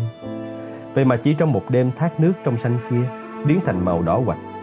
Yoshiko từ sau đêm đó chú ý cảnh giác đến từng nụ cười, từng nét mày châu của tôi. Khi tôi cất tiếng gọi này thì nàng giật mình, lúng ta lúng túng không biết tránh ánh mắt nhìn tôi bằng cách nào nữa. Dù tôi có chọc cười nàng đến đâu, dù cho có diễn hề đến thế nào thì nàng cũng cứ rụt rè run rẩy mà sử dụng kính ngữ đối với tôi. Vậy cuối cùng, niềm tin ngây thơ là tiền đề cho tội lỗi. Tôi đã tìm đọc rất nhiều quyển sách về sự hiếp đáp vợ, nhưng chưa thấy ai bi thảm như Yoshiko cả. Về căn bản tình huống như Yoshiko không có trong truyện. Giả sử như giữa Yoshiko và người thương nhân kia có chút tình cảm gì như tình luyến ái, thì tôi còn có thể hiểu được. Nhưng lần này chỉ là một đêm mùa hạ. Do Yoshiko quá tin người, khiến từ đêm đó ấn đường tôi bị đâm sâu. Giọng nói tôi khàn đi và tóc bạc bắt đầu nhuốm trên mái đầu xanh. Còn Yoshiko, một đời cứ phải rụt rè hãi sợ. Hầu hết trong những chuyện tôi đọc đều nhấn mạnh đến điểm than chốt là người chồng có tha thứ cho hành vi của vợ mình hay không. Nhưng đối với tôi, đó không phải là vấn đề quan trọng và khổ đau đến thế. Tha thứ hay không tha thứ nằm ở chỗ quyền lợi nơi người chồng. Nếu cảm thấy không thể nào tha thứ được nữa thì thay vì cãi nhau, cứ viết một tờ giấy ly dị rồi cưới một người vợ mới là xong. Còn nếu không thể làm như vậy được thì cứ cắn răng mà chịu đựng cái sự tha thứ ấy. Đằng nào thì mọi sự cũng quy về cái cảm xúc của người chồng mà thôi. Có nghĩa là đối với sự kiện như thế, người chồng sẽ bị sốc nặng. Nhưng cơn sốc ấy không phải như con sóng vỗ bờ liên miên bất tận, mà nó nằm ở chỗ người chồng có thể xử lý được cơn giận dữ của mình để bảo vệ quyền lợi hay không. Nhưng trong trường hợp hai đứa tôi, tôi chẳng có quyền lợi gì. Càng nghĩ tôi càng cảm thấy mình có lỗi. Đừng nói là giận dữ. Ngay cả một lời mỉa mai cay đắng tôi cũng không thốt ra nổi. Còn người vợ sơ dĩ bị làm nhục vì sở hữu một đức tính cao quý hiếm có. Hơn nữa, cái đức tính đẹp đẽ gọi là niềm tin ngây thơ trong sáng ấy, từ lâu đã làm người chồng ngưỡng mộ và tự hào. Niềm tin ngây thơ đó phải chăng là tội lỗi? Tôi bây giờ không hiểu sao, nghi ngờ ngay cả chính cái mỹ đức duy nhất mình từng dựa vào ấy và niềm vui thú còn lại qua ngày chỉ có rượu bia. Mặt tôi trở nên vô cùng bận tiện, tôi uống rượu từ sáng sớm, răng lung lay rồi rụng dần.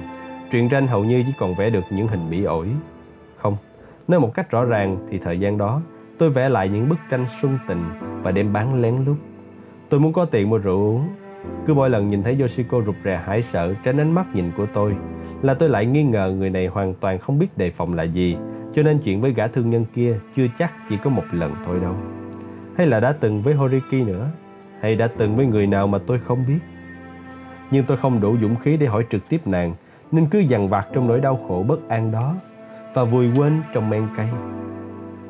đôi khi tôi thử hỏi nàng một vài câu bóng gió tâm tư tôi chợt vui chợt buồn theo câu trả lời của nàng nhưng bề ngoài lúc nào tôi cũng diễn hề và rồi còn vuốt ve mân trấn Yoshiko với sự chăm lo đầy địa ngục trước khi chìm vào giấc ngủ đen. Cuối năm đó, một đêm khuya, tôi say be bét trở về nhà và muốn uống nước đường. Vì Yoshiko đang ngủ nên tôi tự mình đi tìm. Khi mở nắp hũ đường ra thì không còn một viên đường nào cả. Thay vào đó là một hộp giấy nhỏ dài màu đen. Tôi cầm lên xem thử và khi đọc chữ ghi trên nhãn thì tôi sửng sốt. Những chữ tiếng Nhật in trên nhãn đã bị móng tay cào đi quá nữa, nhưng những chữ Latin thì còn lại nguyên vẹn rõ ràng. DIAL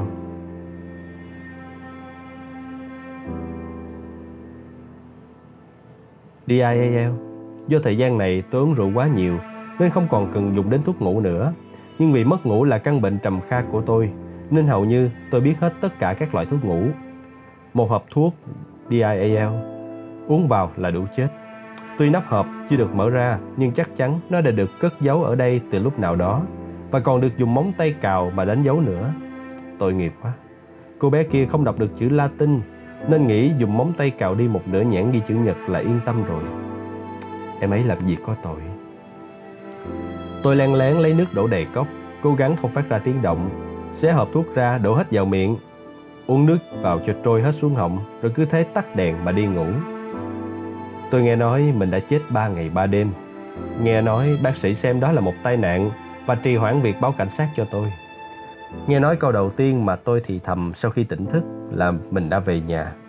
Cái gọi là nhà không biết là chỉ nơi nào nữa. Nhưng sau khi nói câu đó, nghe nói tôi đã khóc như mưa. Cuối cùng khi mù sương đã tan, tôi mở mắt nhìn thấy ông cá bơn với vẻ mặt vô cùng khó coi đang ngồi bên cạnh. Lần trước cũng vào dịp cuối năm như thế này, gá toàn chọn dịp cuối năm khi người ta công việc đầu tắt mặt tối Thiệt tình, bị mấy cái chuyện như vậy thì chắc mạng mình cũng đứt theo luôn á chứ. Người đang nói chuyện với ông cá bơn là Madame ở quán bar khu Kiyobashi. Madame, tôi gọi.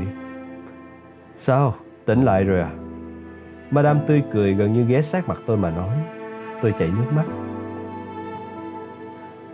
Hãy cho tôi chia tay với Yoshiko. Tôi nói ra câu mà chính mình cũng không ngờ đến. Madame đứng dậy, thở dài nhẹ nhẹ, rồi sau đó tôi lỡ lời nói một câu thật khó mà diễn tả. Nó vừa có vẻ hoạt kê không ngờ, vừa có vẻ ngu ngốc. Tôi phải đến một nơi nào không có đàn bà nữa mới được. Ông cá bơn bật cười ha hả, Madame cũng cười tẩm tỉm, còn tôi vừa chảy nước mắt vừa đỏ mặt mà cười khổ sở. Ừ, như vậy được đấy. Ông cá bơn vừa nói vừa tiếp tục phá ra cười. Đi đến chỗ nào không có đàn bà là tốt đấy, cứ dính dáng đến đàn bà là hỏng bét hết. Cái ý đó hay đó. Một nơi không có đàn bà, tuy nhiên lời nói đùa ngu ngốc đó về sau lại đúng với tôi một cách u uất không ngờ. Yoshiko dường như nghĩ rằng tôi đã thay nàng mà uống hết số thuốc độc đó, nên càng rụt rè sợ hãi với tôi hơn. Dù tôi có nói gì đi nữa, nàng cũng chẳng bao giờ cười. Miệng nàng có vẻ như khó mà mở lời lắm vậy. Bởi thế nên tôi ở nhà mà cảm thấy u uất, nên lại ra ngoài và uống rượu rẻ tiền. Tuy nhiên, sau vụ việc đó, tôi trở nên hốc hác, gầy trơ xương ra, chân tay rời rã, trở nên lười biếng, vẽ truyện tranh. Số tiền mà ông cá bơn mang đến cho tôi lúc thăm bệnh. Ông cá bơn có nói đây là chút lòng thành của Shibuya đây. Như thể là tiền của chính ông ta vậy. Nhưng thực ra đó là số tiền mà anh tôi từ quê gửi lên. Tôi bây giờ đã khác với lúc bỏ nhà ông cá bơn ra đi. Đã mơ hồ nhìn ra cái trò diễn kịch của ông ta. Thế là tôi cũng tà ma Giả vờ như chẳng biết gì. Hướng về ông cá bơn mà nói những lời cảm tạ. Tôi cũng không lấy làm lạ là tại sao cùng lúc mình có vẻ như hiểu và không hiểu những trò xảo thuật của những loại người như ông cá bơn. Tôi quyết ý dùng số tiền ấy để một mình đến khu suối nước nóng phía nam Izu. Tuy nhiên, tôi không phải kiểu người đi du ngoạn nghỉ dưỡng thảnh thơi ở suối nước nóng. Cứ mỗi lần nhớ về Yoshiko, tôi lại thấy cô đơn vô hạn. Không còn lòng dạ nào mà ngắm cảnh núi non từ căn phòng nơi lữ quán được. Tôi chẳng kịp thay áo doTERRA, cũng chẳng tắm nước suối nước nóng, cứ lang thang ở ngoài, rồi vào một trà quán tối tăm mà nốc rượu mạnh như tắm trong men cay. Và kết quả là khi trở về Tokyo, sức khỏe tôi còn tệ hơn lúc trước. Vào một đêm tuyết rơi đầy Tokyo, tôi say rượu. Vừa đi vừa lẩm nhẩm hát đi hát lại cái câu Quê nhà xa lắc 500 dặm, ngoảnh lại tha hồ mây trắng bay.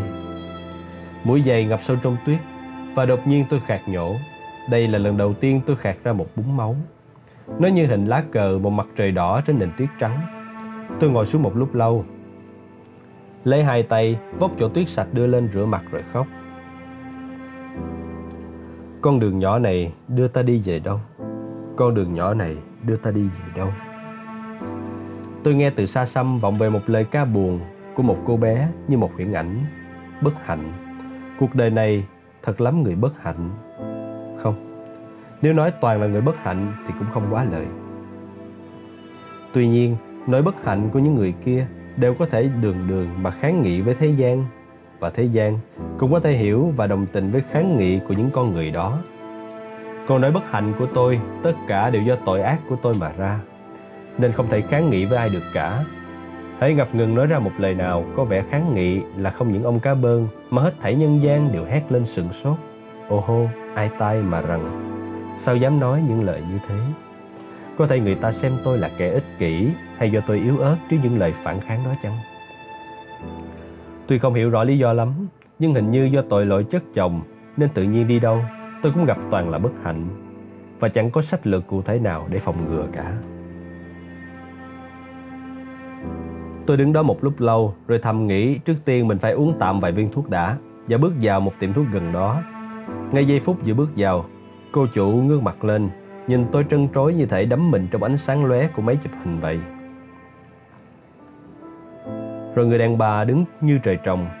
Tuy nhiên, trong ánh mắt của người đàn bà kia, tôi thấy không phải kinh ngạc hay hãi sợ gì cả, mà tràn ngập một vẻ gì thân ái như thể đã tìm ra một sự cứu vớt. À, chắc chắn đây cũng là một con người bất hạnh. Người bất hạnh thường rất mẫn cảm với những nỗi bất hạnh của người khác. Ngay lúc nghĩ như vậy, tôi mới nhận ra người đàn bà đứng yên, tựa vào cái nạn gỗ tùng điệp. Tôi cố nén ý muốn chạy lại gần người đàn bà này và chỉ đứng yên nhìn bà ta mà chảy nước mắt. Và lúc đó tôi cũng nhận ra trên gương mặt người đàn bà kia, trên má lệ cũng chan hòa. Không nói thêm lời nào nữa, tôi rời khỏi tiệm thuốc. Lão đảo quay trở về nhà. Nhờ Yoshiko pha cho một ly nước muối mà uống, rồi nhắm mắt ngủ yên. Ngày hôm sau, tôi nói dối là mình có vẻ bị cảm, rồi ngủ nguyên một ngày trời. Đến tối, không hiểu sao tôi cảm thấy vô cùng bất an với cái chứng ho ra máu đang giấu kín của mình nên thức dậy và tìm đến tiệm thuốc kia.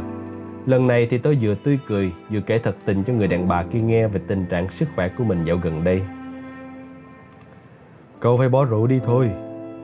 Chúng tôi như hai người thân thiết. Có lẽ là tôi bị nghiện rượu hay sao đó. Bây giờ tôi vẫn muốn uống. Không được.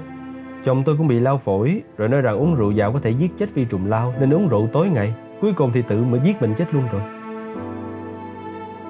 Tôi thấy bất an lắm. Tôi sợ hãi nữa. Cảm thấy mình chẳng ra gì. Để tôi lấy thuốc cho cậu, nhưng ít nhất thì cậu phải bỏ rượu đi. Cô chủ tiệm là một quá phụ, có một đứa con trai đã vào đại học y khoa ở Chiba hay đâu đó, nhưng chẳng bao lâu thì cũng mắc bệnh lao giống cha mình.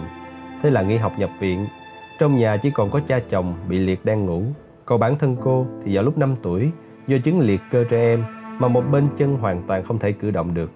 Chống nạn đi khập khiển đến cái kệ này, rồi mở ngăn kéo kia lấy ra rất nhiều thuốc đưa cho tôi. Cái này là thuốc tạo máu, cái này là thuốc tiêm vitamin dạng lỏng, còn đây là ống tiêm. Đây là thuốc viên canxi, đây là thuốc chống rối loạn tiêu hóa. Cô chủ giọng đầy triều mến giải thích cho tôi năm sáu loại thuốc, đây là thuốc gì, thuốc gì. Và đối với tôi, cái thứ ái tình của người đàn bà bất hạnh này thấm sâu vào tôi quá đổi. Cuối cùng, bà nói cái thứ thuốc này dùng để khi nào cậu cảm thấy vô cùng thèm rượu, muốn uống bằng bất cứ giá nào thì hãy sử dụng, rồi bà nhanh chóng lấy ra một hộp nhỏ được gói lại bằng giấy. Đó là morphine. Cô chủ nói không có thứ nào tai hại như rượu cả và tôi tin điều đó. Bởi lẽ tôi vừa cảm thấy cơn say bét nhẹ thật là dơ bẩn khi đồng thời tôi cũng cảm thấy niềm vui khi có thể thoát ra khỏi tay con quỷ sa tăng mang tên là rượu. Không do dự gì cả, tôi tiêm morphine vào cánh tay mình. Bao nhiêu nỗi bất an, phiền muộn cùng với sự nhút nhát bị tẩy sạch hết. Tôi trở nên một nhà hùng biện vô cùng hoạt bát khi được tiêm thuốc vào, tự nhiên cơ thể tôi quên hết mệt mỏi, tập trung vẽ truyện tranh miệt mài và một cảm giác vi diệu trào dâng khiến tôi có thể vừa vẽ tranh mà vừa phá ra mặt cười. Tôi dự định vẽ một ngày một cảnh truyện, nhưng rồi tôi vẽ được hai, rồi ba. Và đến khi vẽ được đến bốn cảnh truyện trong một ngày, thì tôi đã cảm thấy mình không thể nào làm việc nếu thiếu thuốc được. Không được đâu, nếu cậu trở nên nghiện thì tai hại lắm đấy. Cho đến khi nghe cô chủ tiệm thuốc nói như vậy tôi mới hay rằng mình đã trở thành một con nghiện khá nặng rồi. Tôi vô cùng nhạy cảm với những câu ám thị của người khác. Chẳng hạn khi nghe người ta nói không được sử dụng số tiền này đâu nhé, nhưng chắc là cậu. Thì bỗng nhiên tôi có một ảo tưởng kỳ lạ như là muốn làm ngược lại cái kỳ vọng đó. Như thể không sử dụng số tiền đó là xấu xa. Và tôi tiêu sạch số tiền đó ngay lập tức. Và nỗi sợ mình bị nghiện lại khiến tôi càng nài nỉ thuốc nhiều hơn. Xin cô bà, chỉ một hộp nữa thôi. Cuối tháng này tôi chắc chắn sẽ trả hết tiền thuốc. Tiền thuốc thì lúc nào trả cũng được, nhưng nếu cảnh sát biết được là phiền phức lắm. À, tôi cảm thấy xung quanh mình có kẻ nào đó khả nghi tâm tối ô trọc đang bám riết theo mình. Thì cô tìm cách nào lừa bọn họ đi, xin cô mà. Để tôi hôn cô một cái vậy. Người đàn bà đó mặt, tôi càng lấn tới. Nếu không có thuốc thì tôi chẳng thể nào làm việc được chút gì hết. Đối với tôi, đó như một dạng năng lượng tinh thần vậy. Nếu vậy sao cậu không tiêm kích thích tốt? Đừng có ngơ ngẩn nữa. Một là rượu, nếu như không có rượu thì chỉ có thứ thuốc đó mới giúp tôi làm việc được thôi. Rượu thì không thể rồi. Vậy à? Từ sau khi sử dụng loại thuốc đó tôi không đụng đến một giọt rượu nữa. Nhờ vậy mà cơ thể tôi đã khá hơn nhiều. Tôi không muốn vẽ những truyện tranh nhảm nhí ba xu nữa mà từ giờ trở đi tôi bỏ rượu, chăm lo sức khỏe mình và sẽ vẽ về những bức tranh vĩ đại cho cô xem. Đây là giai đoạn quan trọng lắm đấy. Vì vậy tôi van cô, hãy cho tôi hôn cô một cái nhé. Người đàn bà bật cười. Phiền quá đi mất, cậu có nghiện, tôi cũng không biết đâu đấy. Người đàn bà lại lê cái nạn gỗ tùng điệp về phía tủ, lấy ra loại thuốc kia và nói. Không thể đưa cho cậu nguyên một hộp được vì cậu sẽ sử dụng hết ngay. Nửa hộp thôi. Trời ạ, à, sao bụng xỉn như vậy? Nhưng thôi, chẳng còn cách nào khác. Tôi trở về nhà, lập tức tiêm ngay một ống. Không đau sao anh? Yoshiko rụt rè hỏi tôi. Đau chứ, nhưng vì thuốc này nâng cao hiệu suất làm việc nên dù ghét anh cũng phải tiêm thôi. Thấy anh dạo này khỏe đấy chứ nhỉ? Giờ thì làm việc thôi, làm việc, làm việc. Đêm khuya, tôi đến gõ cửa tiệm thuốc. Ngay khi cô chủ mặc bộ quần áo ngủ chống gậy lọc cọc bước ra, tôi liền ôm ngay lấy mà hôn, giả vờ khóc lóc. Không nói một lời, người đàn bà đưa cho tôi hộp thuốc. Cái thứ thuốc này cũng như rượu mạnh vậy. Ây da, không, nó còn hơn nữa. Là một thứ dơ bẩn vô cùng. Đến chừng tôi nhận ra thì thấy mình đã trở thành một con nghiện hoàn toàn mất rồi Thực sự tôi đã trở thành kẻ vô liêm sĩ đến cùng cực. Để lấy được thứ thuốc kia, Tôi lại bắt đầu sao chép các bức tranh xuân tình mà đem bán lén lút Lại còn bắt đầu mối quan hệ vùng trộm bẩn thỉu với người đàn bà tàn tật ở tiệm thuốc theo đúng nghĩa đen. Tôi muốn chết. Càng ngày càng muốn chết. Không thể nào quay trở lại được nữa. Cho dù có làm gì và làm cách nào đi nữa Thì cũng vô dụng mà thôi. Lại càng nhục nhã những giấc mơ hai đứa mình đạp xe đi ngắm thác nước dưới tàn cây xanh không còn mong cầu gì được nữa. Tôi lỗi bẩn thỉu ngày càng chồng chất, nỗi khổ não càng tăng lên cường liệt. Tôi muốn chết. Tôi phải chết thôi. Sống là căn nguyên của mọi tội lỗi mà. Những suy nghĩ như vậy chỉ càng làm gia tăng mức độ con thôi, đi lại giữa nhà tôi với tiệm thuốc trong dáng vẻ loạn cuồng mà thôi. Cho dù tôi làm việc bao nhiêu đi nữa, nhưng vì lượng thuốc sử dụng ngày một tăng lên, nên số tiền nợ thuốc ngày một nhiều đến mức kinh ngạc. Cô chủ tiệm thuốc cứ nhìn thấy tôi lại chảy nước mắt, còn tôi thì cũng nước mắt ngắn nước mắt dài. Địa ngục Cái cách cuối cùng để có thể thoát khỏi cái địa ngục này mà nếu như thất bại thì chỉ còn nước treo cổ tự sát là quyết ý cá cược với thần linh. Tôi viết một bức thư dài gửi cho cha tôi dưới quê kể lại hết sự tình của tôi bây giờ. Tất nhiên những chuyện liên quan đến đàn bà thì không thể viết ra được.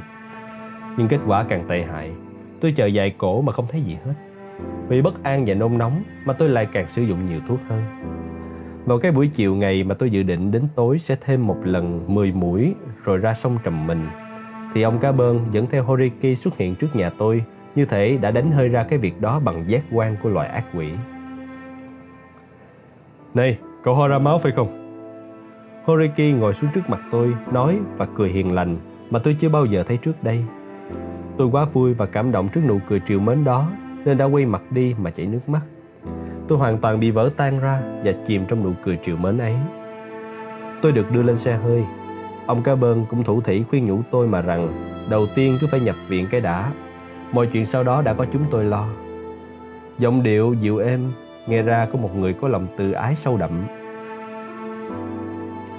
Tôi thì như một kẻ chẳng còn ý thức hay phán đoán gì nữa cứ khóc mê mải và ngơ ngơ ngác ngác làm theo lời nói của hai người, cùng với Yoshiko nữa.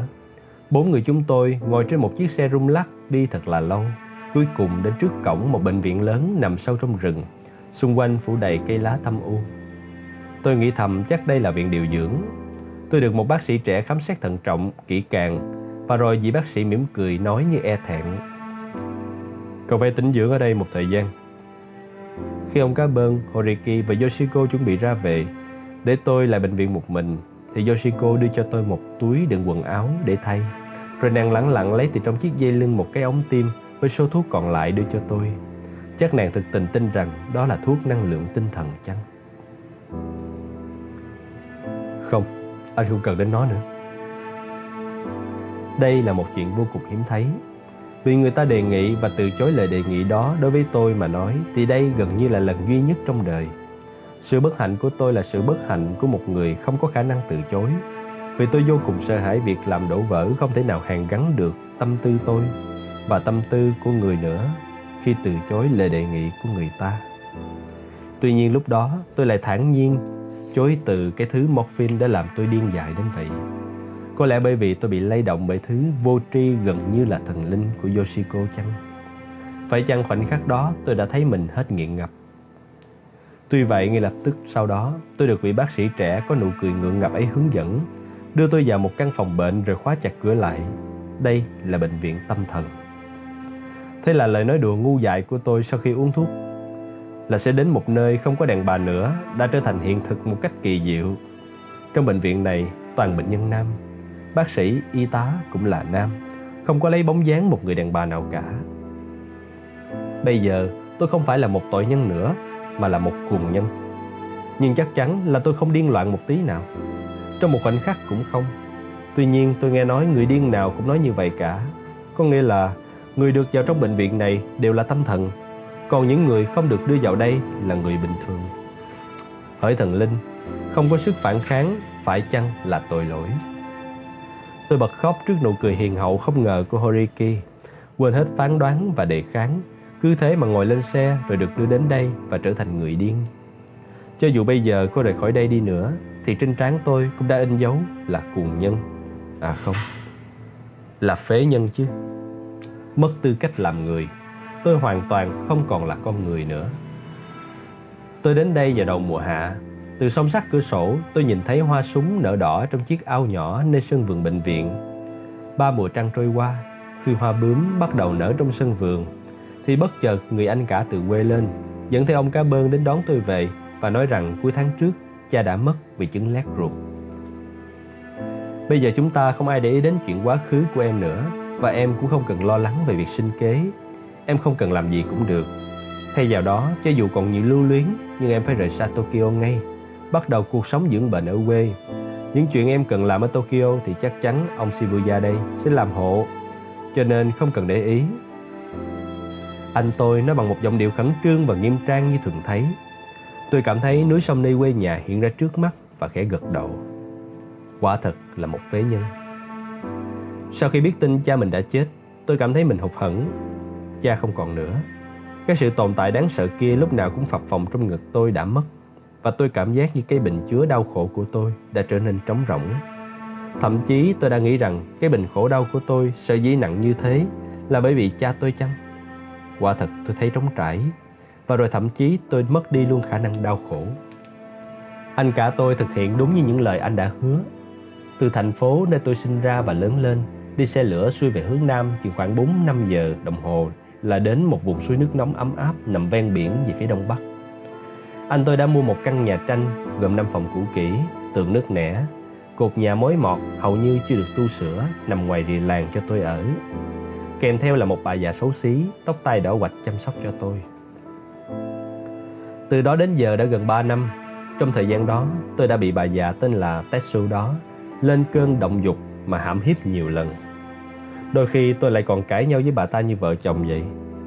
Cơn đau ngực của tôi lúc tăng lúc giảm, tôi lúc gầy đi lúc mập ra rồi lại ho ra máu. Hôm qua tôi nhờ Tetsu đi mua giùm tôi vài viên thuốc ngủ. Bà ta đến tiệm thuốc của làng, mua về một hộp thuốc khác hình dạng với hộp thuốc tôi thường dùng. Tôi cũng chẳng để ý Trước khi ngủ uống một lúc 10 viên mà chẳng chợp mắt được tí nào và thấy vô cùng quái lạ. Bỗng nhiên cảm thấy bụng nặng nặng, tôi đi vệ sinh và ấy chảy cuồng liệt. Sau đó tôi còn đi thêm 3 lần nữa, đến khi nhìn kỹ lại hộp thuốc thì mới hay đó là thuốc nhuận tràng. Tôi nằm ngửa người ra mà ngủ, trên bụng chùm túi nước ấm, vừa nghĩ bụng phải mắng cho bà Tetsu này một trận. Này, đây không phải là thuốc ngủ mà là thuốc nhuận tràng đấy, bà có biết không? Vừa nói đến đó, tôi đã phá ra cười hăng hắc. Phế nhân, có lẽ đó dù sao cũng là một danh từ hài kịch. Muốn ngủ mà uống thuốc nhuận tràng. Hơn nữa, tên thuốc nhuận trường đó là Henomochin. Tôi bây giờ không hạnh phúc, cũng chẳng bất hạnh. Tất cả rồi sẽ trôi qua. Cho đến bây giờ, trong cái địa ngục A Tỳ gọi là thế giới con người mà tôi đã sống, thì đây là một điều duy nhất mà tôi nghĩ có vẻ là chân lý. Đó chỉ là tất cả đều sẽ trôi qua. Tôi năm nay 27 tuổi, nhưng vì tóc bạc trắng đầu nên mọi người đều tưởng lầm là trên 40.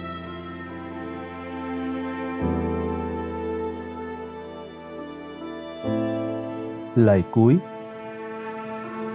Tôi không trực tiếp quen biết người điên đã viết những quyển sổ ghi chép này, nhưng tôi lại quen biết chút ít với người đàn bà mà dường như là madam của quán bar khu Kiyobashi xuất hiện trong những quyển sổ đó. Đây là một người cho ta cảm giác là một Mỹ Nam hơn là một Mỹ Nhân. Bà ta dáng người nhỏ, nhan sắc không nổi bật lắm, mắt nhỏ và sống mũi cao. Tôi nghĩ những quyển sổ này miêu tả Tokyo vào những năm chiêu hòa thứ năm, 6 hoặc 7 gì đó, khoảng năm 1930.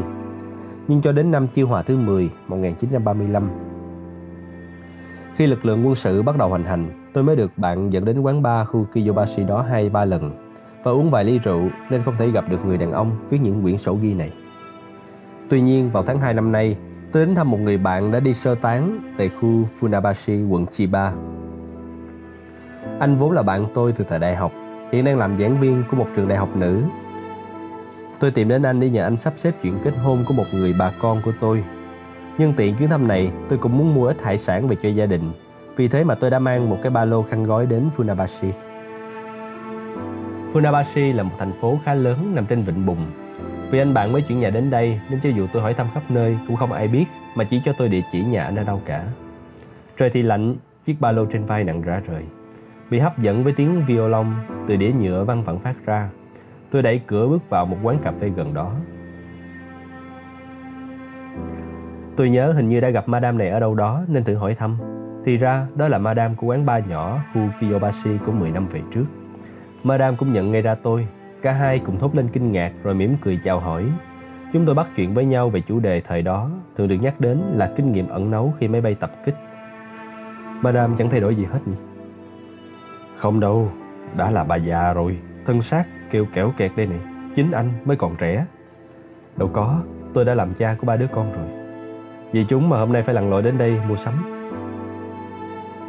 Chúng tôi trao đổi với nhau những câu chuyện như hai người bạn đã lâu ngày không gặp lại, rồi cùng hỏi về tin tức những người quen đã biệt tâm từ đó. Madame chợt đổi giọng hỏi tôi là chắc anh cũng biết Yochan chứ nhỉ? Khi tôi trả lời là không biết, Madame đi vào sâu trong nhà, lấy ra ba quyển sổ ghi chép và ba tấm ảnh đưa cho tôi. Anh có thể dùng làm tư liệu mà viết tiểu thuyết được đó. Tôi là người không thể viết được gì bằng tư liệu của người khác nên lúc ấy tôi đã tính tra lại cho Madame. Nhưng bị tò mò bởi ba tấm hình. Về sự kỳ quái của ba tấm hình này, tôi đã viết xong phần mở đầu. Nên tôi quyết định nhận những quyển sổ đó. Tôi hứa với Madame trên đường quay về tôi sẽ ghé lại đây thăm bà và nhân tiện hỏi thăm Madame xem có biết nhà có một giáo viên dạy trường đại học nữ hay không. Vì cùng là người mới chuyển đến đây nên Madame biết rõ và nói thêm thỉnh thoảng anh bạn đó còn ghé đây uống trà nữa. Nhà anh ta chỉ cách đây vài bước chân. Đêm đó tôi và anh bạn cùng nhâm nhi chút rượu và tôi quyết định nghỉ đêm tại nhà anh. Tôi chăm chú đọc những quyển sổ, không hề chụp mắt, cho đến tận khi trời sáng bạch. Những điều ghi chép trong quyển sổ ấy đều là chuyện ngày xưa, nhưng những người thời hiện đại bây giờ đọc chắc vẫn còn cảm thấy rung động hứng thú.